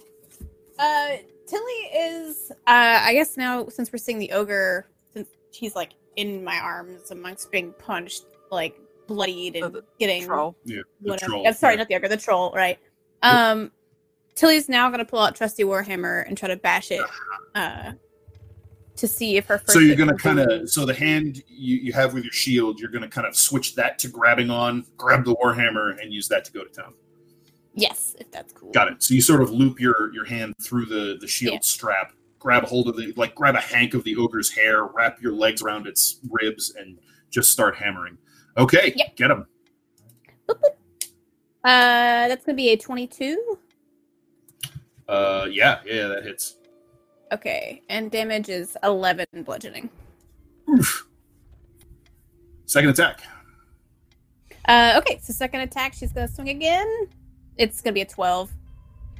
Uh, 12 all right so your first crack you you wind back with the hammer strike forward and you cave in the side of the troll's skull leaving this divot cutting into its head uh, the second one um, is sort of knocked aside by those weird shale riverstone like plates on its neck and shoulders but you got it a, a, a good solid hit cloak your turn sir in the depths of the murky river argent Oh, well, uh, this is what I'm going to do. I'm going to cast Locate Object for my sword Ah, uh, I was and go retrieve my sword.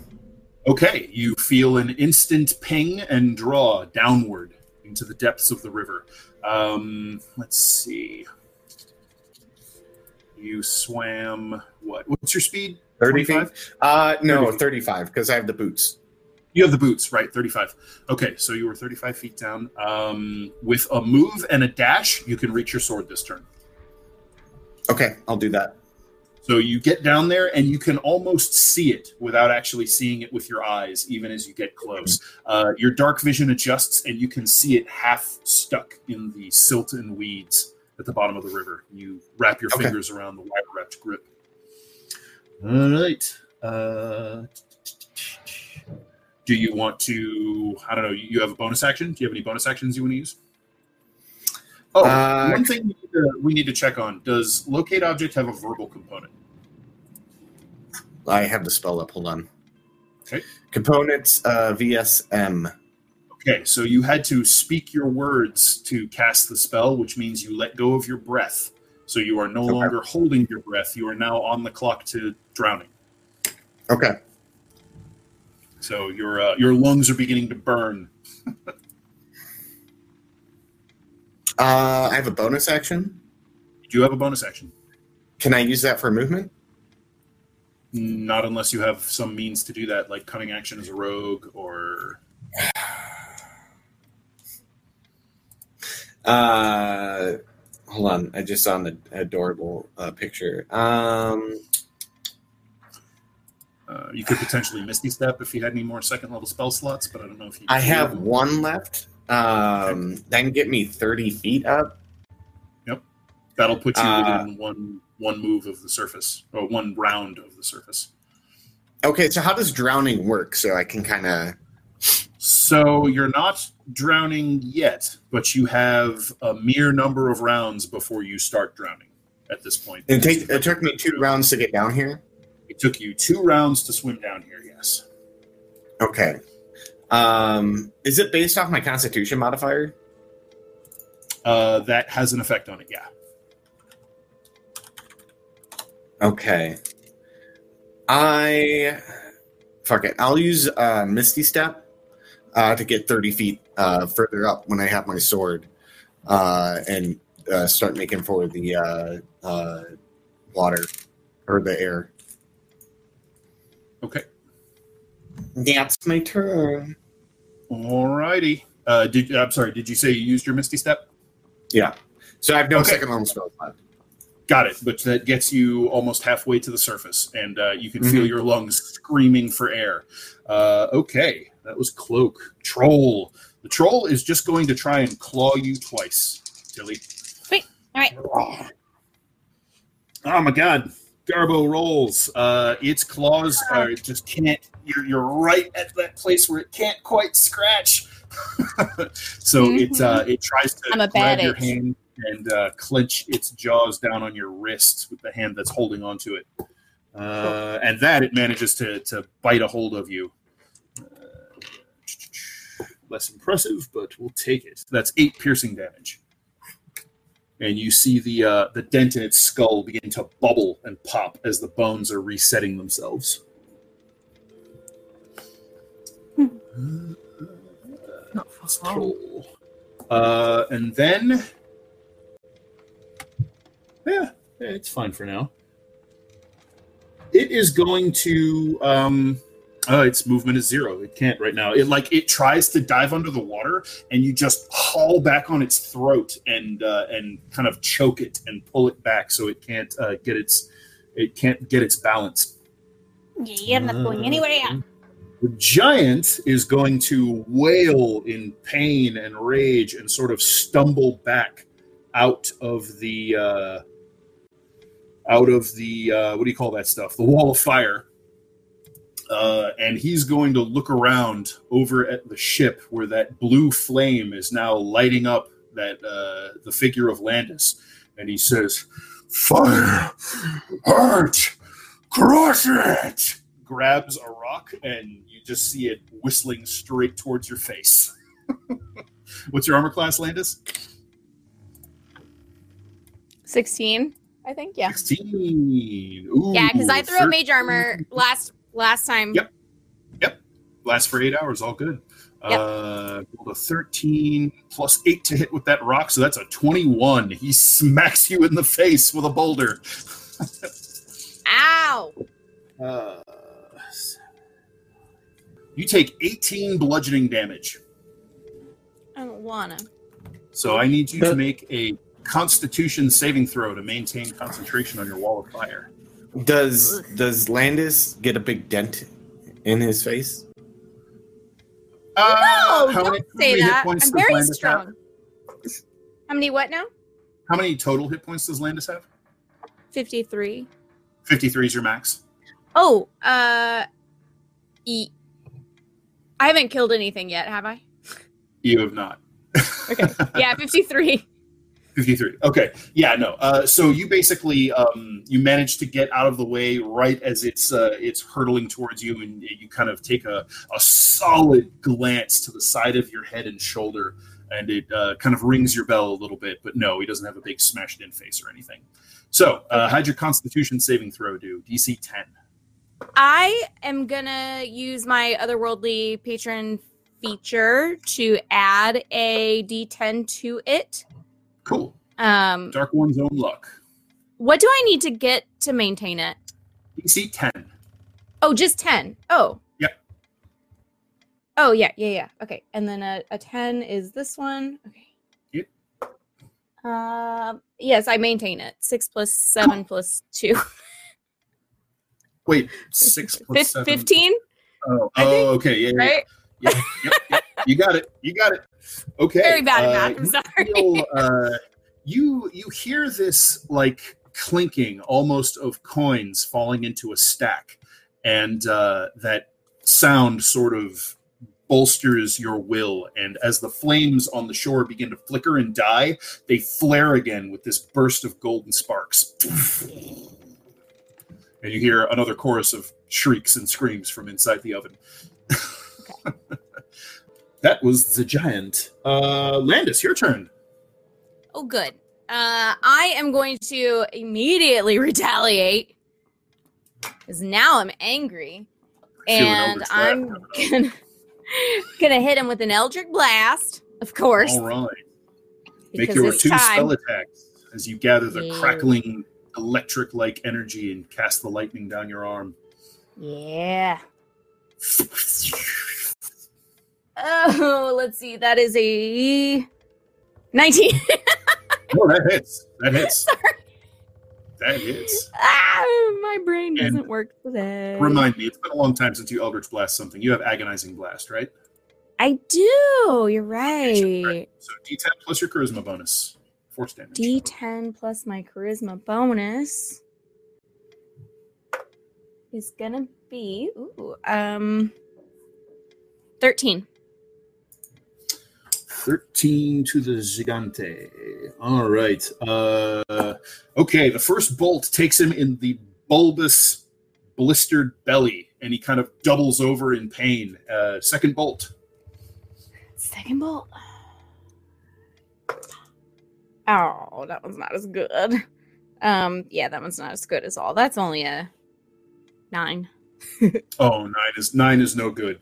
Uh, That's so no the good. bolt, the bolt strikes it, but it just kind of like grounds out and can't penetrate the insulating layer of its hill giant blubber.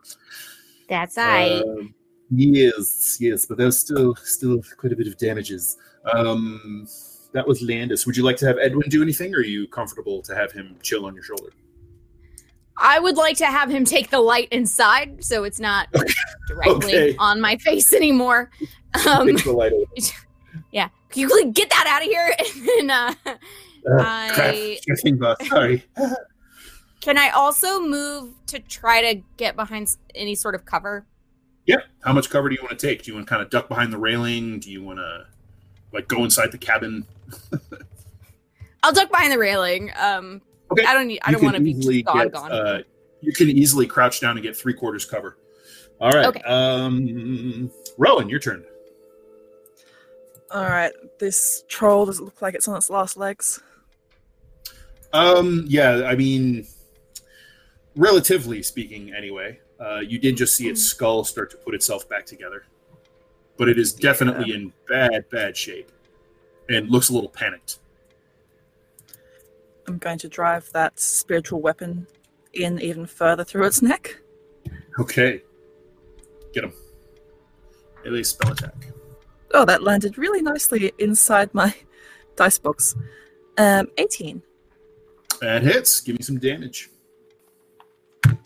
Four, 8 plus 4, 16. And your action, the spear kind of you just sort of twist it and pull it out, turning the blade in the wound as you withdraw it. You can see it kind of disintegrating its flesh. I'll use. Oh. No, I'm right up next to it, so I shouldn't use a ranged spell attack. Uh, I might just inflict wounds again Okay. and just grab with this with the spectral claws, just grab onto where its head's regenerating and rake my claws across it to try and peel the flesh off. Gross. Melee spell Yuck. attack. Uh, and I'll cast that second level. Yeah. Um, 18 again. Oh yeah, that hits. So four d10 necrotic damage as you start peeling the, the knobbly skin away from its face. Um, 10, 7, 6, 1. Plus nothing. Just- Yeah, plus nothing.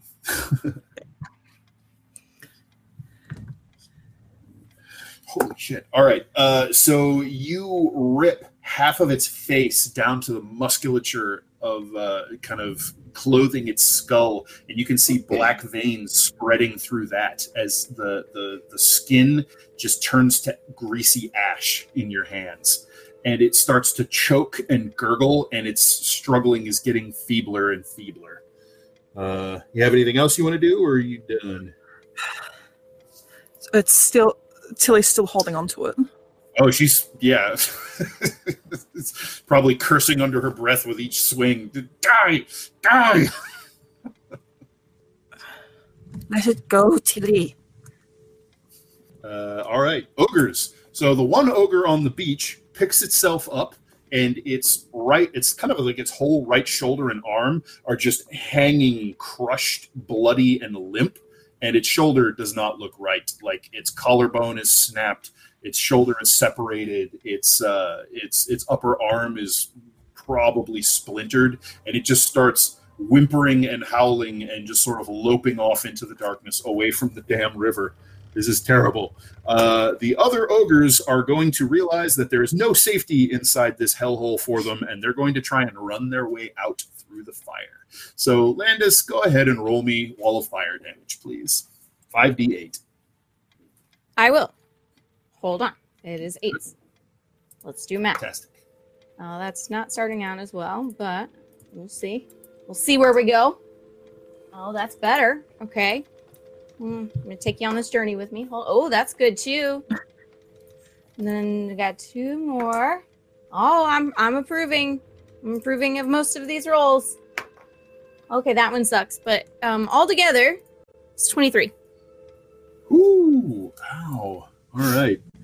So these blackened, charred, raw, blistered, like third degree burns 90% of their body, uh, massive forms come shambling and choking and gurgling out of the fire, steaming and smoking.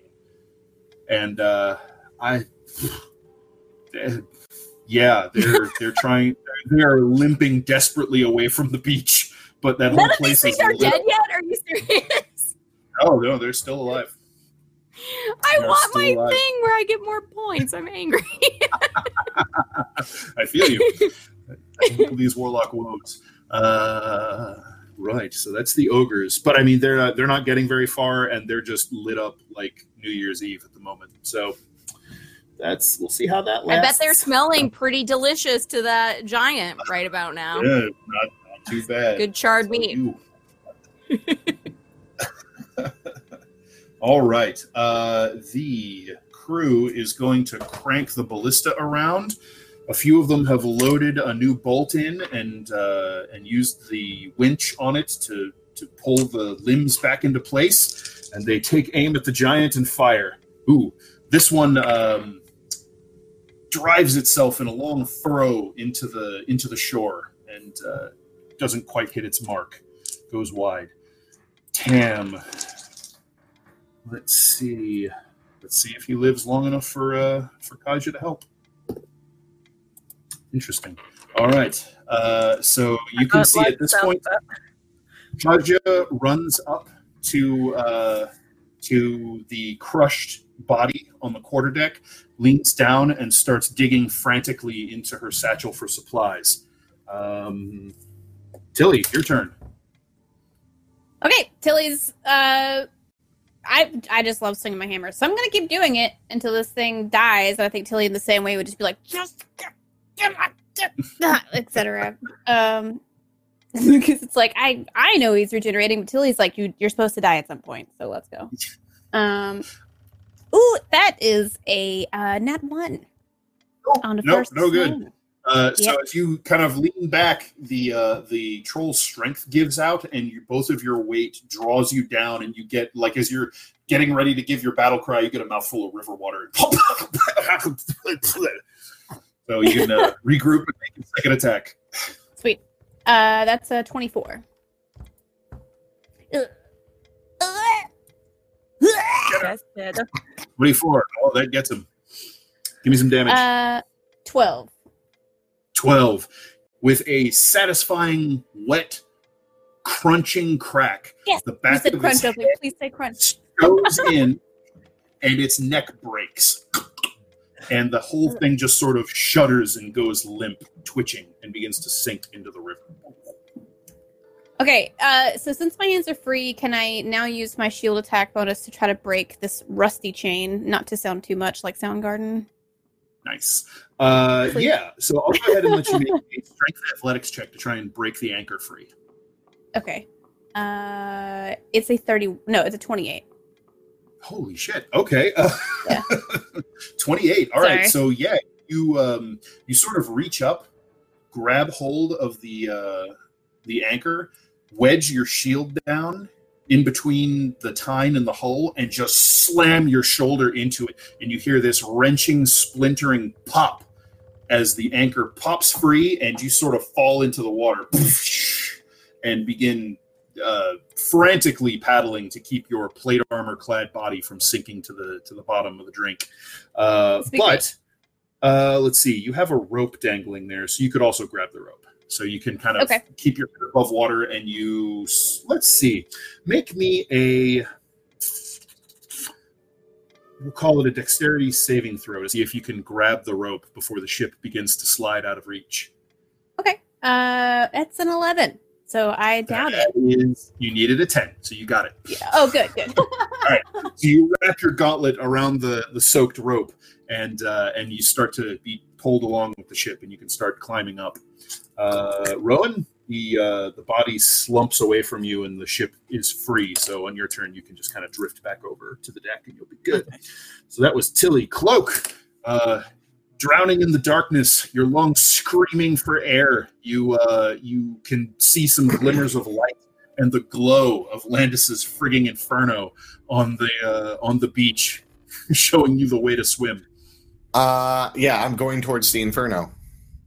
All right, so you basically move and dash, and you can see the ripples on the surface of the river clawing desperately at it. And as you break the surface, you suck in half of a breath of water, but just enough air to keep you going as your vision starts to see speckles, and uh, you you breathe again.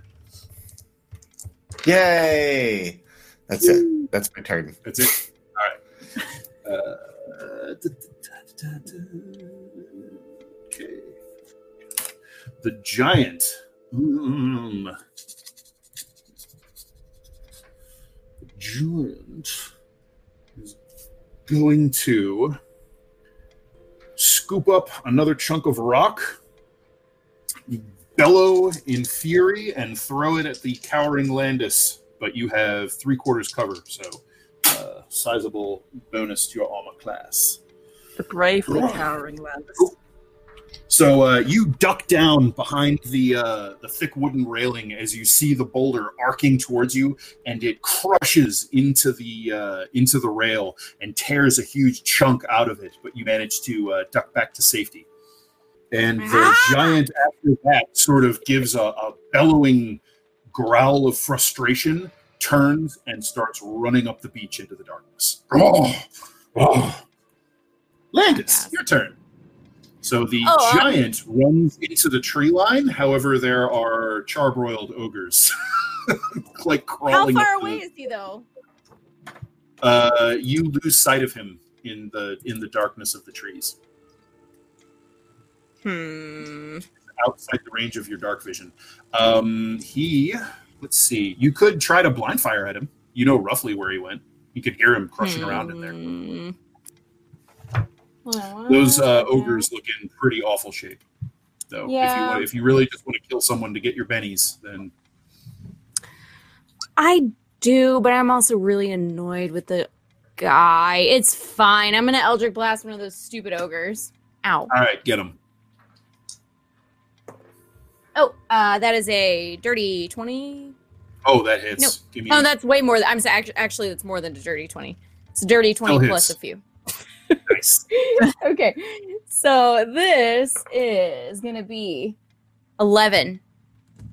Get him. All right, the uh, the crackling bolt of energy screams toward the charred ogre and explodes its head in a shower of uh, steaming meat and bone fragments. And as it Sweet. does, you kind of perk up a little bit, and all of the uh, the gems sort of inlaid into your body begin to gleam with their own inner light.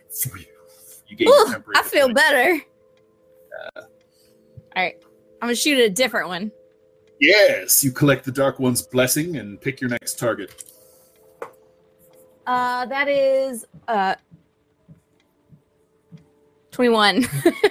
Oh yeah, yeah that hits. okay. Damage. Uh, that one is six. Not Six. All right. It, it is uh it is broken and burnt and now scorched by your eldritch power, and it's on its hands and knees, but it's barely clinging to life, desperately Okay. trying to get away. Poor bastard. Do you have Got any other uh either actions or anything for us, or are you good. Um, I am good. Yeah. Okay. Rowan, your turn. Oh well, I'm a duck again, just in case. Yeah, sure. Um, after Howl. looking at Tilly to see that she's all right, Mm, yeah, Tilly seems okay. Little clawed, little chewed, little, you know, foaming at the mouth a bit. she she trusts that she'll be okay and goes back she's up climbing, onto the she's top of climbing the the rope. Yeah. Yeah. Okay. Yeah. You uh, you settle up onto the uh, onto the foredeck uh, near the ballista as the crew are kind of reloading. Although they don't have much of a target at the moment. Looks like they're sighting in on one of the ogres. Uh, Tam, Tam is at the aft at the stern of the ship, so you'd have to get all the way to the back. I can get all the way. I'll dash. If So that's have to. another 30 feet. Uh, you, mm, I mean, it's almost 100 feet long, basically. Oh, so. Okay. uh, you can head there, but yeah, it's going to be a little bit. Uh, all right, this is a little silly. You're floating and flying. I'm going to say that because you're basically traveling against the direction that the ship is moving, this essentially becomes almost like a slow motion extended super leap, and you kind of leap from the foredeck and land on the steps of the quarterdeck, where you can see Kaja desperately trying to staunch his bleeding. Okay. Looking just alive? Uh, you can make me a wisdom medicine check. I will do that. 13? 13 uh, he's in real bad shape. Um, just at a glance it's it's difficult to tell. If he's alive he's hanging by a thread. Okay.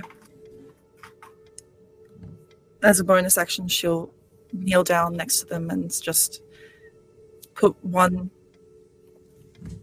ghostly hand over Kaja's and the other over him before speaking her prayer to Wotan and casting Healing Word. Word. At- okay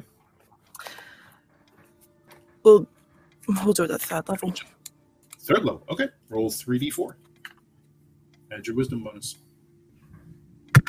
Three. Five. So eight plus oh, 16. eight plus okay all right so you speak your word and uh, the radiant energy of life flows through your prayer into his body and you see this faint bubble of blood sort of inflating at the corner of his mouth it bursts and he draws a ragged breath and you can hear his ribs beginning to knit from where they were collapsed and puncturing his lung um, he is alive but he is grossly injured. You're safe now. He uh, he is blissfully unconscious because he would probably be in agony, and you can see Yeah. uh, he's sort of struggling to breathe, but breathing. And uh, Kaja just sort of looks up and offers you a pale, sort of wan smile before she turns and goes back to her work, trying to stabilize him and uh, see that he doesn't injure himself any further. Uh, Yeah. All right, so let's see. That's the giant gone. The ship is moving, um, and at this point, the, most of the ogres are going to uh, drag themselves away into the darkness, and that is uh, all down to Cloak spluttering in the water as the ship is I, to, I'm swimming to shore. I'm swimming to shore and doing puff puff's whistle, and I'm heading into the darkness after the giant. Oh shit. Uh, all right, that's where we're gonna stop then, and we'll pick Yes. up there next week. Yes. Oh, because boy. as soon as Landis gets hold of one of those dumb little rafts, Landis is after him too. he did Ooh, not gotta- like that guy. We got us a bloodthirsty, vengeful crew. I like it. All right. Well, uh, well, that's it for us for this evening, everyone. Uh, I hope you had a good time. I really enjoyed trying to kill you with Giantkin, although, man, that uh, that initial fear was quite clutch. Uh, having a bunch of ogres running amok up on the uh, up on the deck with all the sailors would have been pretty awful. So that was nice. You know, minus incapacitating cloak for a while. That's rough, but hey, what are you gonna do? It's gonna work out. I didn't kill so him. So how was that? He's guys? fine. Uh, let's start with Oh, let's go, it's fine. let's go with uh, Scarlet Moth first. How was that? Oh, hello. Um, that uh, extra long session was um. Mm, Oh boy. sorry for that. No, that no, that's good. Well, I enjoy having more D and D in my life, so I don't know what Yeah. you're talking about. I'm fine. Um, Yeah, we could just keep that. playing. I mean, it's only four p.m. for me, but uh, maybe some of you should, you know, sleep. Let's go on some giants. Sounds overrated. I enjoyed that mixture of roleplay and uh, combat that session. Since we don't, Hmm. when we do have combat, it seems to be in quite tense moments, Hmm. which is good. And Yeah. yeah, I think Rowan So, and uh, Landis have some stuff to discuss. Very good. Did you say where we can find you? My brain is mush. Oh no, I have not. Like I'm Scarlet Moth. Hmm. uh, I didn't cast inflict wounds on you, so hmm. That's fine. uh, you can find me at that Scarlet Moth on the Twitters, and then Scarlet Moth on the rest of the internet. I'm an artist, cosplayer, D and D lover. Um, at the moment, um, up until next week, I'm going to be. Well, I say I'm going to be a bit more quiet, but really, uh, if you see me posting a lot, just tell me go, go back to my university study, and then Ah. after next Thursday, I should hopefully um, be able to stream and uh, do some other fun stuff. Cool. Awesome. All right. Uh, Brachiosaurus, how was that tonight? Oh, that was wonderful. Um, I apologize to everyone for my momentary absence there in the center. I literally can't get through a single stream without something dying, going wrong, disconnecting, breaking. Um, it's just my life. I apologize. But um, I enjoyed the hell out of that one. Um, that was some really exciting combat. I get so stressed out during combat, but I'm happy that I that I got to make some big moves. Um, you know, warlocks don't end up with a lot of spells, but uh, Landis has picked some that definitely pack a punch. So I enjoy. Yeah, um, ogres ogres yeah. don't have a whole lot for fear. yeah, I was hoping. I was hoping they weren't all that wise. Um, I was hoping that cloak would be a little wiser, but you can't win them all. Um, and uh, Moth made the right choice, tugging at Landis's um, differentness to connect with him um, because he was just ready to walk away. But when she said, you know, I'm feeling lost as well, that definitely hit him. So good job. Um, but I enjoyed that little interlude. And uh, you can find me on the internet under the Birdie Source, pretty much everywhere. I don't have my November schedule up yet because I'm a slacker and sleepy. But other than that, just Same. follow me on Twitter. You'll figure it out. It's fine. It'll be up eventually. And I love you guys. I love playing D&D with all of you. This is wonderful. D&D is fun. Warlocks are awesome. Uh, Simply Jackson. Uh, hey, uh, today was really fun. I apologize for being so uh cautious about going into the shipwreckage. I feel like everybody else has like very light feet, but Tilly would sink like a stone on a bad trip in thick mud. So I don't, I don't want to. I was really cautious. I was like, Dan's gonna make me get stuck in this. I'm not getting out of this little boat. Like, no, you know. Um, That was on that the- was on the table. yeah, I know. Uh, the combat was super fun. I, I was definitely again scared of sinking. Uh, so riding on the back of a troll while punching it in the face down the the river is something that she can add into her diary. I am very curious what Riordan's been doing this whole time. Um, right. Just I like I'm sure he's like I've heard I felt those bumps before or whatever. Um, It's like, oh, yeah, it's water, really nice fun. addition to the escape rooms. Right, right, yeah. I think I think Tilly's in a panic to figure out if there's any holes in the in the ship right now, not knowing what's happening with the boat. Uh, but my name is uh, Simply Jackson or Simply Jackson. You can find me on Twitter with no underscore Simply Jackson, and you can find in my pinned tweet my links to other things based on art, uh, life in general, etc. So thanks for watching, you guys. Yay. And last, but certainly not least, McLokin. How's that? That it me. Um, hello, uh, it's me, McLokin. You might recognize me from such films as Know Your Crew and Never Lose Your Sword.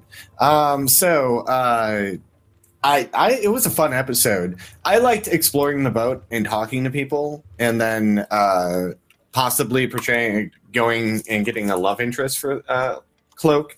Um, so, You wish. um, we'll see what happens. He's not. Uh, you remember he's young, so this is like, uh, you know, uh, pretty like uh, adulthoodish uh, gnome age. So he's. Uh, I mean, he's a, he's exploring who he is and what he likes. Um, but um, yeah, I as soon as I fell in the water, I was like, well, I'm to go to shore and fight this giant because why not?